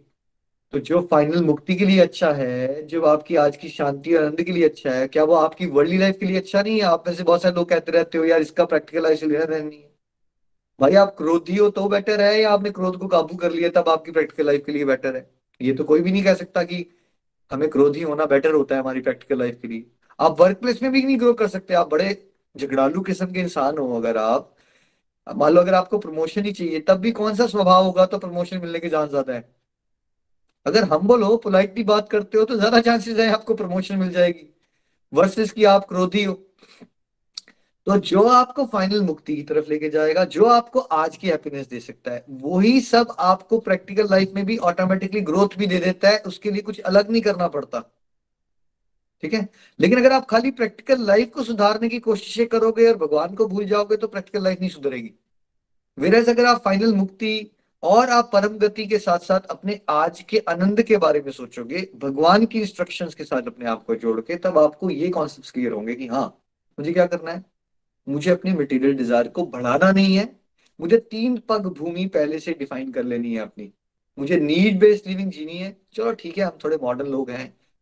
अब आज नीड का कॉन्सेप्ट ये भी हो गया कि मोबाइल फ़ोन है, आपके पास अच्छा क्योंकि नीड का कॉन्सेप्ट बहुत अलग लेवल पे चला गया है हम लोग, क्योंकि हम मॉडर्न लाइफ जी रहे हैं ना, पर उसमें भी एक नीड और ग्रीड के बीच में आप भेद कर सकते हो। एक बंदे को होता है, मैंने छह महीने में मोबाइल अपग्रेड करना है, दूसरे को होता है, यार अच्छा है, तीन साल तो चल ही पड़ा। एक ने तीन साल के बाद उसको अपग्रेड कर लिया, एक ने छह महीने में अपग्रेड कर लिया तो ये नीड और ग्रीड में थोड़ा इस तरह से आप डिफरेंस देख सकते हो, क्योंकि हम लोग कोई इतनी ऑस्टेयर लाइफ तो जी नहीं रहे, देखिए, सब लोग गृहस्थियों में रह रहे हैं, कितने कंफर्टेबल है आपकी लाइफ अब उसके अंदर हम उसको और उलझाए ना, बस इसकी बात हो रही है। बेसिक्स तो देखो, आपने एयर कंडीशनर लगा दिया हीटिंग लगी हुई है आपके घर में या एयर कूलिंग लगी हुई है आपके पास कार्स हैं आपके पास आपके पास बाइक है बेसिक बेसिक चीज़ें तो है ही है ना आपके पास। बट अब आप उसको सदुपयोग करके सत्संग, साधना, सेवा की तरफ़ लगाओ तो समझदारी है। Self realize self discipline realized वो होते हैं, अभी आप सत्संग सुन रहे हो तो ये थ्योरी है आपके लिए। रियलाइजेशन तब आएगी जब आप इसको जीना शुरू कर दोगे, अनुभव करना शुरू कर दोगे आप। बहुत सारी बातें हम आपको यहाँ वो बताते हैं जो हम रियलाइज़ कर चुके हैं। आपके साथ बहुत सारे एग्जाम्पल्स में वो शेयर कर रहा होता हूँ जो मैंने एक्सपीरियंस किए हुए हैं। तो जो रियलाइजेशन होती है ना, वो आपको अलग लेवल पे लेके जाती है। इसलिए गोलक एक्सप्रेस में हम आपको थोरेटिकल भक्त नहीं बनाना चाहते, हम आपको अनुभवी ज्ञान देना चाहते हैं, इसलिए हम आपको कहते हैं प्रैक्टिस करो। समझ कितना आ गया वो ज़्यादा ज़रूरी नहीं है। जो समझ आ गया उसको प्रैक्टिस करना ज़्यादा ज़रूरी है, मैंने बड़ी बार रिपीट किया। क्यों? क्योंकि आपको संसार में, भारतवर्ष में ही ऐसे लोग मिल जाएँगे, इनको ज्ञान लेवल पे बहुत थ्योरेटिकल बहुत हाई लेवल का ज्ञान है उनको। बट रियलाइजेशन नहीं है, अनुभव नहीं है। आपको उतनू सा, इतनू सा डिवाइन ज्ञान नॉलेज होगी ना इतनी सी, अनुभव के साथ, उसकी वैल्यू उतने सारे बड़े बड़े डिवाइन नॉलेज की थ्योरी से ज़्यादा होती है, हमेशा याद रखो। ठीक है? इसलिए प्रैक्टिस पे ध्यान दो। छोटे छोटे स्टेप्स छोटे छोटे स्टेप्स की मुझे आज निंदा नहीं करनी, इसको प्रैक्टिस करना है मैंने। रियलाइज़ करना है इस बात को कि निंदा ना करने से कैसे मेरी पॉजिटिव एनर्जी मल्टीप्लाई हो रही है। है ना? तो फिर वो आपके अंदर डिवाइन एक्सपीरियंसेस होंगे। उससे क्या होगा? आपका फेथ का लेवल और बढ़ेगा। डिसिप्लिन होना। डिसिप्लिन में आने की कोशिश करो। देखो, अपने साथ सुपर स्ट्रिक्ट भी मत हो जाओ। एक दिन में मैं बार बार कहता हूँ कैपेसिटी होती है एक इंसान की। वहाँ से थोड़ा थोड़ा अपने आप को बेटर करने की कोशिश करो। Every day we should try to take one step closer to God आधा ही स्टेप ले लो बट सही दिशा में लेना है हमने। उल्टी डायरेक्शन में नहीं जाना है बस। कॉन्स्टेंटली एंडेवरिंग फॉर परफेक्शन जो निरंतर भगवान की तरफ़ चलने का प्रयास करते हैं। अब आपको आंसर मिला? भाई ये गोलक एक्सप्रेस वाले ये बार बार क्यों बोलते रहते हैं निरंतर निरंतर? भाई मैं नहीं कह रहा हूँ, ये शास्त्र कह रहे हैं। आप जब आगे पढ़ोगे तो बार बार बात होती है और ये ये तो हर चीज़ में है ना, अगर आप प्रैक्टिस कभी कभी करते हो तो परफेक्शन नहीं आ सकती किसी भी चीज़ में। आप स्कूल गए, रेगुलरिटी से गए, तब आप आगे बढ़े ना। आपने कौन सी ऐसी चीज़ पाली है जिसमें आपने कभी कभी किया था? भाई यार दाल भी बनानी है तो थोड़ी देर के लिए उसको ऑन करो, गैस को ऑफ़ कर दो तो दाल भी नहीं बनती। तो आप कभी कभी भक्ति करोगे कभी कभी भगवान का नाम जपोगे, उससे परफेक्शन नहीं आ सकती। तो इसमें कोई मैं अनोखी बात या शास्त्र कोई अनोखी बात नहीं बता रहे। This is true in every field you have to practise to get perfection है ना? इसलिए समझ कुछ आए या ना आए प्रैक्टिस करते रहो। जैसे आप लोग क्या कर रहे हो? सुबह उठ के सत्संग कर रहे हो तो इसकी प्रैक्टिस हो रही है आपकी। सुबह उठने की प्रैक्टिस हो रही है, भगवान की बातें सुनने की प्रैक्टिस हो रही है। और आपने अपने आप को एक बड़ी ब्लेसिंग दे दी कि अब आपको सत्संग मिल गया। अब आपने एक तरह से डिवाइन प्रोटेक्शन ले ली है कि आपको पता है आप अगले जो दस, बारह, पंद्रह, बीस घंटे आपने संसार में जाना है, उसमें काफ़ी हैवी डोजेज के कवच के साथ जाओगे आप। तो there are very good chances कि आप अपनी जॉब पे भी या होम पे भी ड्यूटीज़ को डिवोशनली कर पाओगे, क्योंकि आपने वो आलस का स्वाहा कर दिया। अगर आप दो घंटे सोए होते, तब आप अपनी ड्यूटी स्टार्ट करते वर्सेस आप दो घंटे का सत्संग लगा के, माला करने के बाद ऐसे निकल के अब अपनी बेसिकली ड्यूटीज़ में क्योंकि कुछ वैसी वाली बात है कि जैसे अर्जुन ने पहले भगवत गीता ठंडे दिमाग से सुन ली, फिर वो कुरुक्षेत्र के मैदान में कूदा। तो ज़्यादा चांस थे वो भगवान से जुड़ा रहा। अगर वो उसने वो वाला डिसीज़न ले लिया, होता कि मैं पहले कुरुक्षेत्र निपटाता हूँ, बाद में भागवत गीता सुनूँगा तो आपको पता है फिर क्या होने वाला था उसके साथ राइट तो हम सबको क्या करना है? नित्य निरंतर सत्संग साधना सेवा में चलना है। भगवान ने कहा है, ये गारंटेड है। आपको निकट भविष्य में आपको फाइनल भुक्ति भी, बेटा मैं दूँगा ही दूँगा। इसकी कोई डाउट मत रखो इस पे, होना ही होना है। एक तो आज के जीवन के फ़ायदे और साथ साथ में परम गति की प्राप्ति। तो यही तो है जीवन का सत्य, कौन चाहता है कि मर के दोबारा यहाँ आना? अगर किसी को पता चल जाए कि वो अमर हो सकता है, हमेशा आनंद में रह सकता है तो हम सबको वो पता चल गया कि हमें कहीं जाना है। जो हमारा परमानेंट घर है, जहाँ हम दिव्य हो सकते हैं, जहाँ हमें कभी दुख नहीं आएगा, एक तो वो बोनस मिल गया हमें। दूसरा, हमें रोज जीने की शक्ति मिल रही है मोटिवेशन मिल रही है। और तीसरा, हमें आज के जीवन में भी खुशी से जीना कैसे है, वो भी सिखाया जा रहा है। तो देखो फिर, आज के फ़ायदे भी हुए ज़िंदगी। ज़िंदगी के साथ भी, ज़िंदगी के बाद भी। श्रीमद भागवत गीता की जय। हरे कृष्ण हरे कृष्ण कृष्ण कृष्ण, हरे हरे। हरे राम हरे राम। राम राम। हरे हरे, हरी, हरि बोल एवरीवन हरी, हरि बोल। घर घर, मंदिर, हर मन, मंदिर एवरीवन हरी, हरि बोल। निमिष हरी, हरि बोल, हरी, हरि बोल। बहुत बहुत धन्यवाद निखिल जी, बहुत ही दिव्य सत्संग और बहुत ही मज़ा आया आज और आज चैप्टर फाइव हमारा कंक्लूड हो रहा है। और जिसमें हमने समझा कि कर्म योग में किस तरीके से हमें कार्य करना है, किस तरीके से हमें आगे बढ़ना है। आज हमने ये भी समझा कि हम सब एक एस्केप थ्योरी के माध्यम से आगे बढ़ रहे हैं, जिसमें जब भी हम गड़बड़ करते हैं तो किसी और पे चीज़ों को थोप देते हैं। स्टार्टिंग फ्रॉम बचपन।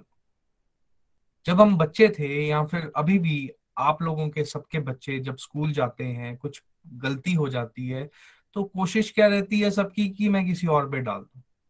एग्ज़ाम या फिर टेस्ट अच्छा नहीं हुआ तो क्या हुआ? बहाना लगाना शुरू कर दूँ। तो ऐसे ऐसे हमारी आदत बनती जाती है और जब हम प्रोफेशनल भी बनते हैं तो फिर क्या होता है? गलती अगर हमारे से हो रही है या कुछ गड़बड़ हो जाती है फिर भी हम उसका ब्लेम क्या है? अपने जूनियर्स या फिर अपने सीनियर्स या फिर सर्कमस्टांसेस या फिर भगवान पे देना शुरू कर देते हैं। तो यहाँ पे हमें बताया गया है इससे बचना है बिकॉज़ ये सबसे बड़ी प्रॉब्लम है हमें हरी हरी बोल। जी। हमें क्या करना है? ये ब्लेम गेम से बचना है और उल्टा करना है। जब भी कुछ अचीवमेंट्स होती हैं तो हमें भगवान के साथ साझा करना है और उसका क्रेडिट किसे देना है? भगवान को देना है। क्योंकि हम कुछ नहीं कर सकते हमारे पास इतनी क्षमता नहीं है हमें समझना होगा। हमारे को जो भी मिल रहा है, हम जो भी कर पा रहे हैं, वो सिर्फ़ और सिर्फ़ ऊपर वाले की कृपा से हो पा रहा है। अपने अंदर इस भाव को जागृत करना है और इस तरीके से आगे बढ़ते जाना है। प्लेजेंट अनप्लेजेंट जब हम दोनों में भगवान को सरेंडर करके चलेंगे तो फिर अल्टीमेटली हमें, हमारी जो बागडोर है, वो भगवान संभाल लेंगे और फिर हमारे कार्मिक अकाउंट की बागडोर जो है, भगवान के हाथ में आ जाएगी। फिर हमने आगे समझा कि किस तरीके से अगर हम ज्ञान प्राप्त करते हुए आगे बढ़ेंगे तो हमारे जीवन का अंधकार जो है, खत्म होना शुरू हो जाएगा। हमें क्लैरिटी होना शुरू हो जाएगी कि हमें करना क्या है और क्या नहीं करना हमें कहाँ पे फंसना है, कहाँ पे नहीं फंसना है। बहुत सारे ऐसे एग्जाम्पल्स हैं जहाँ पे हम ना चाहते हुए भी फंस जाते हैं अज्ञानता के कारण। क्योंकि हमें पता ही नहीं चलता कि हमारे लिए सही क्या था, गलत क्या था। लेकिन जब हम कंसिस्टेंसी से आगे बढ़ते जाएँगे तो हमें समझ में आ जाएगा कि हमें इस जीवन में क्या रहना है, खुश रहना है। और खुश रहने का जो फॉर्मूला है, यहाँ पे निखिल जी ने बहुत प्यारे तरीके से हमें बता दिया है कि भाई अगर इस जीवन में खुश रहना है तो कंसिस्टेंसी से चलते रहिए। साथ साथ में क्या करना है हमें? हमें एंगर को कंट्रोल करना है सेंसेस को कंट्रोल करना है और उनको, अपनी सेंसेस को भगवान के रास्ते पे लगाना है, वहाँ पे खुशी प्राप्त करनी है। जब हम इस तरीके से आहिस्ता आहिस्ता चलते रहेंगे तो फिर क्या होगा? हमें आहिस्ता आहिस्ता ज्ञान भी मिलता जाएगा, हम उसे महसूस करते रहेंगे और जब हमारी खुशी का अनुभव बढ़ता जाएगा तो क्या होगा? हमें समझ आना शुरू हो जाएगी कि हमारे लिए क्या राइट है और क्या रॉन्ग है। तो इसी तरीके से आगे बढ़ते हुए फिर हमें यह बताया गया, जैसे कि निखिल जी ने एक एग्ज़ाम्पल भी दिया कि भाई मेरे साथ भी इसी तरीके से एक इंसान से जब मैं मिला तो मुझे ये समझ में आया, मेरा बड़ा क्लोज फ्रेंड था। तो मैंने उससे पूछा, मैंने कहा, भाई, आप दो साल से बोल रहे हो कि यार मैंने ज्वाइन करना है ज्वाइन करना है, सत्संग ज्वाइन करना है, मैंने माला करनी है, मैं आपको माला भी दे गया और काउंटर भी दे गया, पर आपने शुरुआत कुछ भी नहीं करी। क्यों? ऐसा क्यों हो रहा है भाई?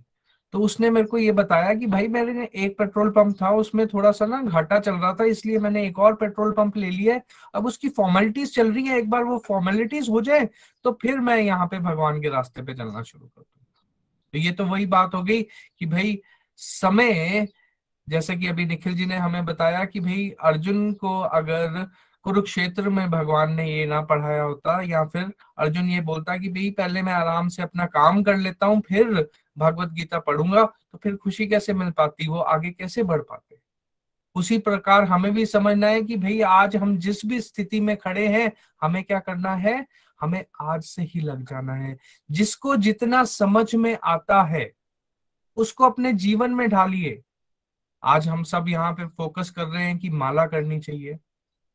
सुबह हमने तीन राउंड्स माला के किए भी हैं सबने मिलके। तो अगर इतना सा समझ में आ गया है कि माला करनी चाहिए तो माला करना शुरू करते हैं ना। भोग लगाना है तो भोग लगाना शुरू करते हैं ना। और आहिस्ता आहिस्ता, जैसे जैसे हम बढ़ते जाएँगे कंसिस्टेंसी से हम आगे चलते जाएँगे, हमारे आगे का अंधकार खत्म होता जाएगा। कुछ कुछ उसी तरीके से, जिस तरीके से धुंध में हम कुछ कदम आगे चलते हैं तो हमें आगे का और दिखना शुरू हो जाता है। फिर थोड़े स्टेप्स और आगे लेते हैं, और ज़्यादा दिखना शुरू हो जाता है। उसी प्रकार यहाँ पे भी है। हमें ध्यान से कंसिस्टेंसी से निरंतर प्रयास करते रहना है और एक ना एक दिन हम वो परफेक्शन की स्टेज को पा लेंगे हमारे साथ बहुत सारे इनिशियल इनिशियली बिगनर्स चले हुए हैं जो कि शायद कुछ प्रैक्टिसेस कर पा रहे हों या फिर जो आज हमने यहाँ पे डिस्कस किया निखिल जी के माध्यम से, वो महसूस कर पा रहे हो और या फिर बहुत सारे ऐसे भी लोग हो सकते हैं जो ये महसूस ना कर पा रहे हो, पर घबराने की कोई ज़रूरत नहीं है। जो जहाँ पे है, उसे वहीं से शुरुआत करनी है। छोटे छोटे स्टेप्स अगर हम लेते जाएँगे तो एक ना एक दिन हम आगे बढ़ जाएँगे परफेक्शन की स्टेज को प्राप्त कर लेंगे। तो आइए, आज रिव्यूज़ के लिए काजल जी के पास चलते हैं। हरी हरी बोल, काजल जी। हरी हरी बोल।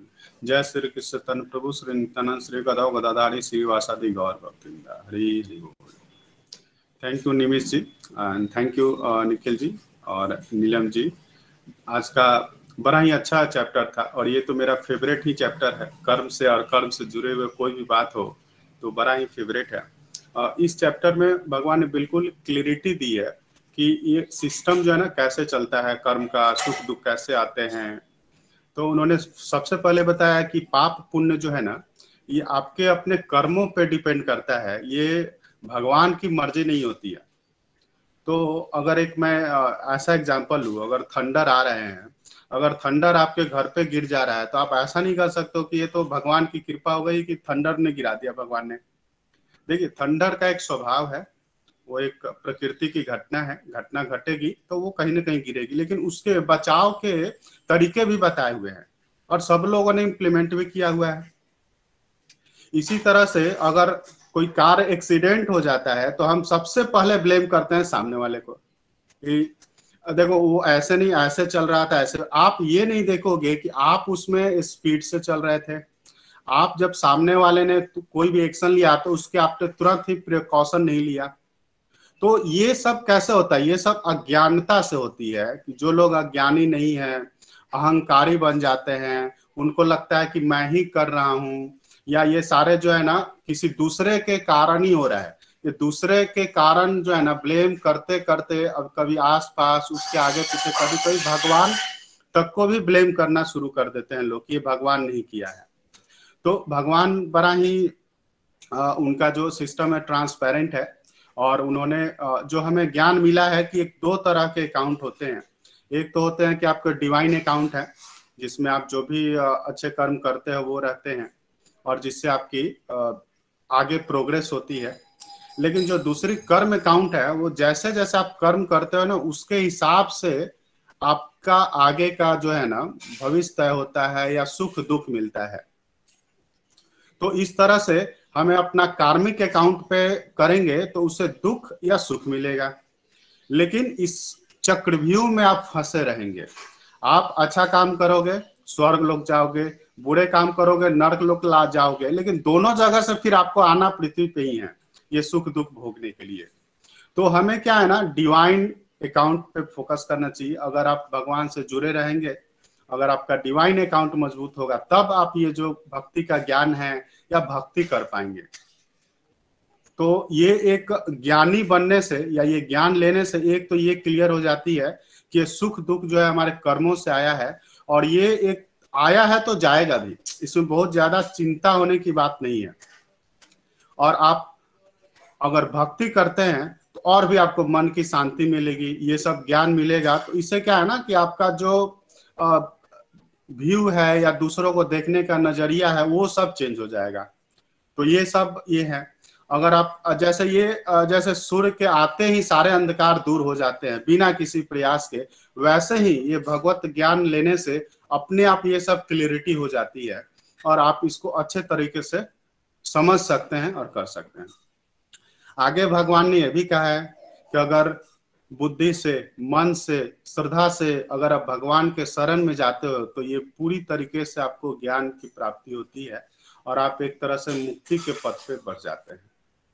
भगवान ने हमें आगे ये भी बताया है कि आप कैसे आनंदित रह सकते हो, कैसे सुखी रह सकते हो और कैसे मुक्ति पा सकते हो। तो ये बड़ा ही, इसका बड़ा ही सिंपल सा स्टेप्स मैं बताऊँगा।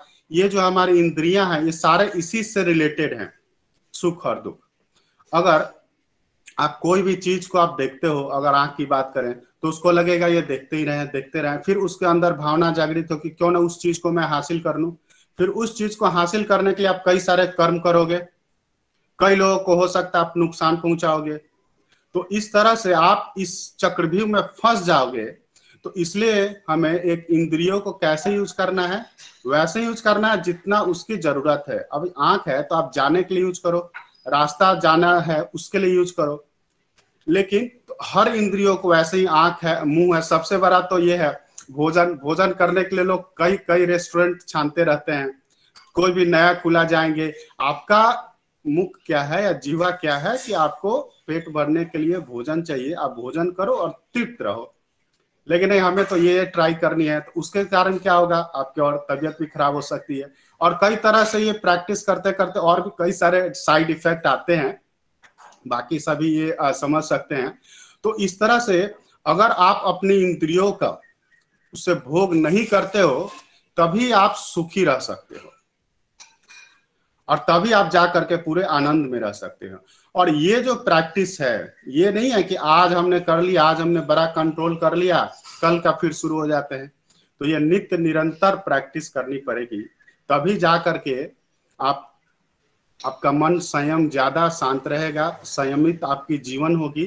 तब जा करके आपको मुक्ति भी मिल सकती है। तो ये चैप्टर बड़ा ही अच्छा है कि कर्म करते करते आप कैसे भक्ति करते हुए और कैसे अपना आनंद प्राप्त कर सकते हैं, कैसे सुखी रह सकते हैं और कैसे मुक्ति प्राप्त कर सकते हैं। तो ये बड़ा ही अच्छे ढंग से इसमें समराइज किया गया है। मैं सभी लोगों को और गोलक एक्सप्रेस टीम को धन्यवाद देना चाहता हूँ कि उन्होंने आज मुझे मौका मिल दिया इस पे अपनी बात रखने का। हरी हरी बोल। जय श्री कृष्णा। हरी हरी बोल। हरी हरी बोल। काजल जी, बहुत बहुत धन्यवाद। बहुत ही प्यारे रिव्यूज़ और बहुत ही प्यारी अंडरस्टैंडिंग और आपने हमारे साथ अपने एक्सपीरियंस साझा किया। बहुत बहुत धन्यवाद। मे गॉड ब्लेस ऐसे ही चलते रहिए। आइए, आगे चलते हैं। अंशिका जी के पास। हरी हरी बोल, अंशिका जी। हरी हरी बोल। हरी हरी बोल एवरीवन मेरा नाम अंशिका है। आई एम 11 इयर्स ओल्ड और मैं टेक्सास यूएसए से हूँ। तो आज का जो सत्संग हुआ वो बहुत ही अच्छा था। बहुत कुछ सीखा मैंने, बहुत कुछ सीखा। तो आज मैं आप को बताना चाहूँगी जो मेरे रिव्यूज़ हैं। ये मैंने सीखा कि हमें बिल्कुल ब्लेम नहीं करना है। हमें किसी को कभी भी ब्लेम नहीं करना है। और आजकल हम क्या करते हैं कि इतना हमें ऐसा कर दिया है कि आजकल हम भगवान को ब्लेम करने लग गए हैं। तो हमें किसी को भी ब्लेम नहीं करना है। फिर जो है हम भगवान हमारे पाप पुण्य नहीं लेते ये हमारा फ्री विल है। हमारी जो है स्वतंत्र इच्छा है हमारी चॉइस है। और बेसिकली भगवान जो है भगवान प्रोवाइडर है। भगवान प्रोवाइड करते हैं हमें आ, सब कुछ हमें आगे बढ़ाने के लिए। उसके बाद हम जो है हमारी फ्री विल से चॉइस लेते हैं। मान लीजिए टीचर टीचर जो है हमें बेस प्रोवाइड करते हैं। एवरी डे वो हमें सिखाते हैं कि कैसे आ, इसको करना है। उसके बाद वो हमारा टेस्ट लेते हैं। राइट तो वैसे ही भगवान जी जो है, हमें सब कुछ प्रोवाइड करते हैं कि हमें कैसे करना है, हमें सिखाते हैं। उसके बाद भगवान जी जो है, हमारा टेस्ट लेते हैं और कि हम कौन सा चुनेंगे अच्छा चुनेंगे कि बुरा चुनेंगे। भगवान ने हमें ये स्वतंत्र इच्छा दी है। तो इंस्टेड ऑफ़ ब्लेमिंग भगवान, हमें क्या करना चाहिए कि हमें ग्रेटिट्यूड दिखाना चाहिए टू गॉड क्योंकि जो भगवान है, हम, हमें इतने सारे चीज़ें दिए देखिए, क्या होता है कि अगर कुछ अच्छा हो जाए तो ये सब तो हमने किया है। मेरी वजह से कुछ अच्छा हुआ है। और अगर कुछ बुरा हो जाए तो भगवान की वजह से हुआ है कि भगवान ने मुझे ऐसा नहीं दिया है, भगवान ने मेरे साथ ऐसा नहीं किया तो हमें भगवान को ब्लेम नहीं करना है, भगवान की तरफ़ ग्रेटिट्यूड पेश करना है बिकॉज़ भगवान ने हमें इतना सब कुछ दिया है, इतनी सारी चीज़ें दी हैं। ये तो हमारी गलती है, हम ही मूर्ख हैं, क्योंकि हम गलत रास्ता चुन रहे हैं। देखिए, जब भी भगवान हम, कुछ हार्ड पेस के साथ देखते हैं तो हर बार हार्ड पेस के साथ जो है वो एक टीचिंग छोड़ के जाते हैं। उसके साथ साथ जो है, अगर हम भगवान के साथ जुड़ेंगे, जो है हमें क्या है, हम चीज़ें के लिए भी, चीज़ें छोड़ो, हम सिचुएशंस के लिए भी ग्रेटिट्यूड देना सीख जाएँगे। जैसे देखिए, कुछ हो गया, आपके साथ इंसिडेंट हो गया तो इन तो पहले आप, मैं या फिर कोई भी ऐसा करता होगा कि वो बोलेंगे, भगवान, इतना क्यों इंसिडेंट कर दिया? मेरे साथ ऐसा क्यों किया? पर अब जो है, जो गोलोक एक्सप्रेस के डिवोटीज हैं, हम सब ये बोलते हैं कि थैंक यू सो मच भगवान, ये इंसिडेंट तो होना ही था, मेरे कर्म होंगे। थैंक यू सो मच आपने इतने में ही रोक दिया, ऐसा नहीं हुआ कि और कुछ ज़्यादा डेंजरस नहीं हो गया और फिर जो है हमें हमें हम डार्कनेस की दुनिया में रहते हैं जो है ज़िम्मेदारी है, ये डार्कनेस है। हम हम, जो जो लोग हमें सिखाते हैं, जो भी हमें बताते हैं, वो हम मान लेते हैं हमारे कल्चर तो कोई हमें बताएगा कि हमें भगवान को ओल्ड एज में बिलीव करना है तो यही हम बिलीव करेंगे और भगवान को हमें ओल्ड एज में ही बिलीव करना है। तो हम एक अंधकार की दुनिया में रहते हैं, पर जब हम भगवान के साथ जुड़ते हैं तो वो सूरज आ जाता है, हमें दिखता है कि ये सब जो है, ये तो बिल्कुल गलत था, हम क्या क्या सीख रहे थे। तो इसीलिए हमें भगवान के साथ जुड़ना है, सत्संग साधना, सेवा सदाचार करना है। हमें जो है, संभाव में रहना है दैट इज़ द बिगेस्ट क्योंकि कुछ भी हो जाए, कोई भी सिचुएशन आ जाए, हमें विचलित नहीं होना है, हमें संभाव में रहना है। हमें ये समझ के चलना है कि इससे हम, हमें कुछ कभी सुख आ जाए, कभी भी दुख आ जाए तो हमें संभाव में रहना है।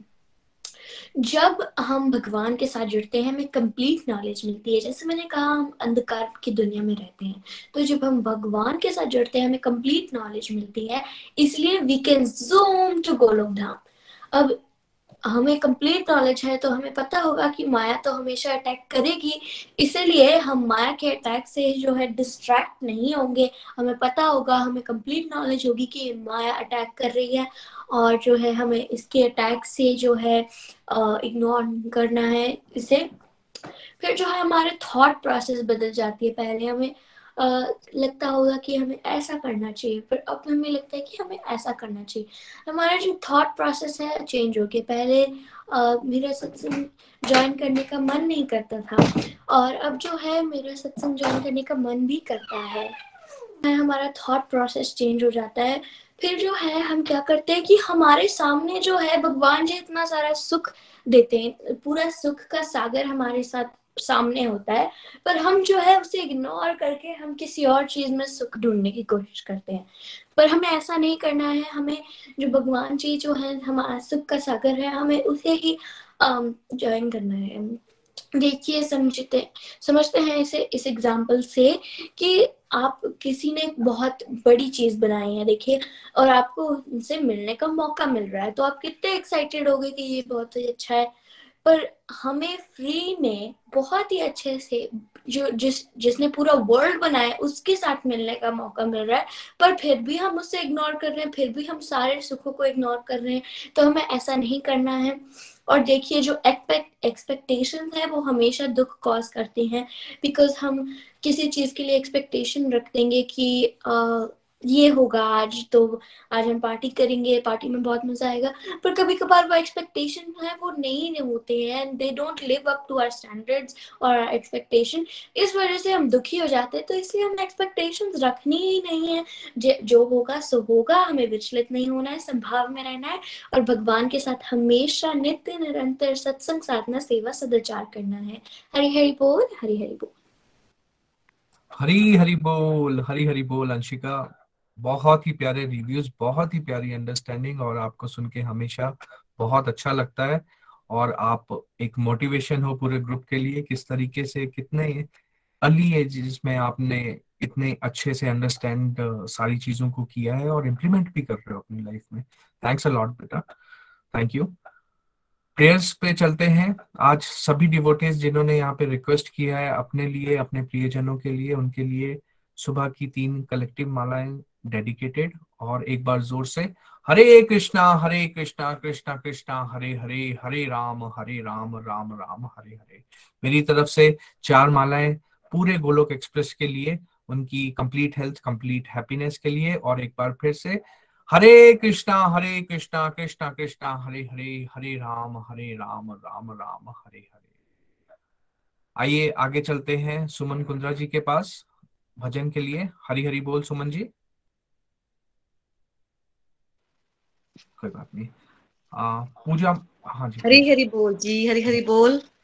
आज का सत्संग हर बार की तरह बहुत ही प्यारा था और बहुत ही प्यारे रिव्यूज़ काजल जी के और अंशिका बेटा, आपको ढेर सारी जो है शुभकामनाएँ ब्लेसिंग्स मेरी तरफ़ से। इतना आनंद आता है बेटा आपको सुन के कि हमें भी आपको देख के सुनकर बहुत मोटिवेशन मिलती है और फ्रेंड्स जो आज का चैप्टर था कर्म योग मेरा बहुत ही फेवरेट चैप्टर है। है ना? जब से मैंने इसको अपने जीवन में उतारने का प्रयास किया है, जो कर्म, जो काम मुझे पहले बोझ लगते थे, आज वही काम मुझे इतने आनंद पूर्वक लगते हैं, इतने आनंद से करती हूँ। ये सोच के करती हूँ कि ये सारे के सारे काम मुझे किसने दिए हैं? मेरे बॉस मेरे बॉस कौन है? मेरे प्रभु। ये मेरे प्रभु ने दिए हैं। तो इतना आनंद आता है, इतनी शांति मिलती है, जो आज की डेट में मैं फील कर रही हूँ। चाहे मैं वर्क प्लेस में हूँ, चाहे मैं अपने घर में हूँ, इतना आनंद पूर्वक जीवन व्यतीत कर रही हूँ और सारे काम प्रभु जी के साथ कि जी मेरे प्रभु जी ने दिए हैं, मुझे करनी है खुशी से करती हूँ, आनंद में रहती हूँ। हरी हरी बोल। इसी के साथ हम चलते हैं भजन की तरफ़। मेरी काना तेरी नौकरी सबसे बढ़िया है सबसे खरी।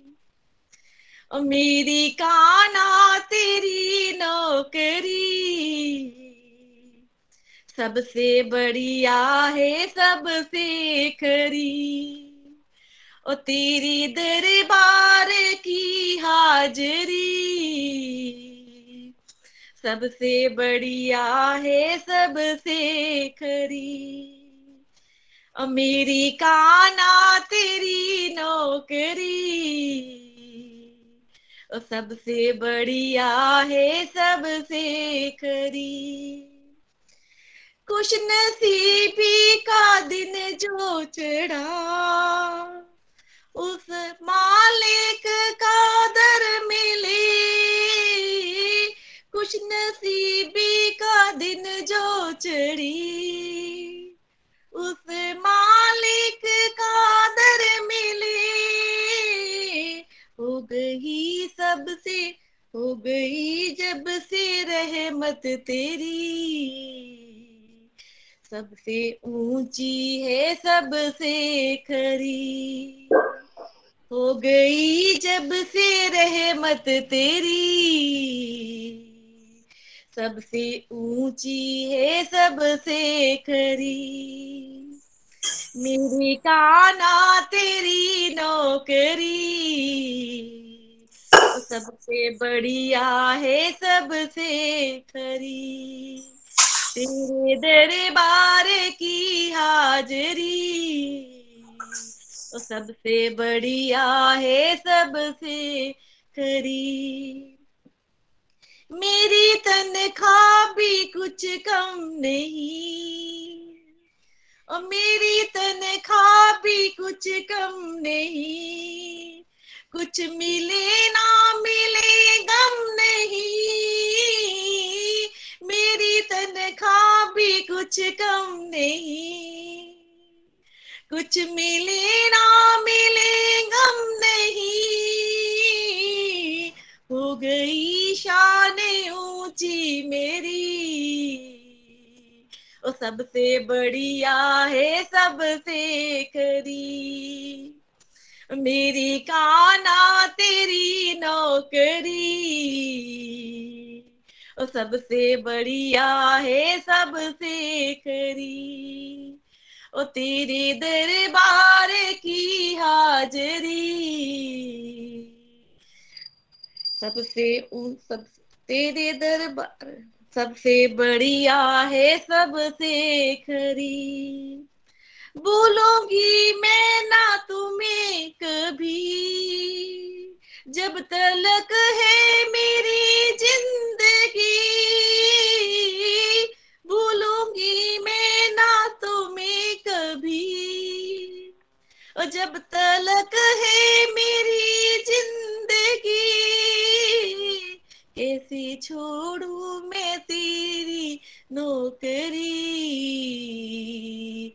वो सबसे बढ़िया है, सबसे करी। कैसे छोड़ू मैं तेरी नौकरी? वो सबसे बढ़िया है, सबसे और मेरी काना तेरी नौकरी। वो सबसे बढ़िया है सबसे करी। ओ तेरे दरबार की हाजरी। सबसे बढ़िया है सबसे खरी हरे कृष्णा हरे कृष्णा कृष्णा कृष्णा, हरे हरे।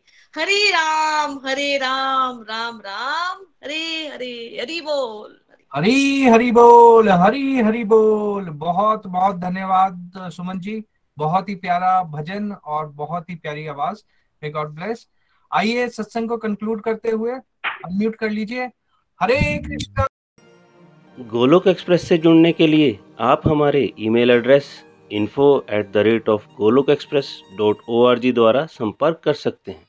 या हमारे व्हाट्सएप नंबर या Telegram number seven zero one eight zero two six eight two one से भी जुड़ सकते हैं।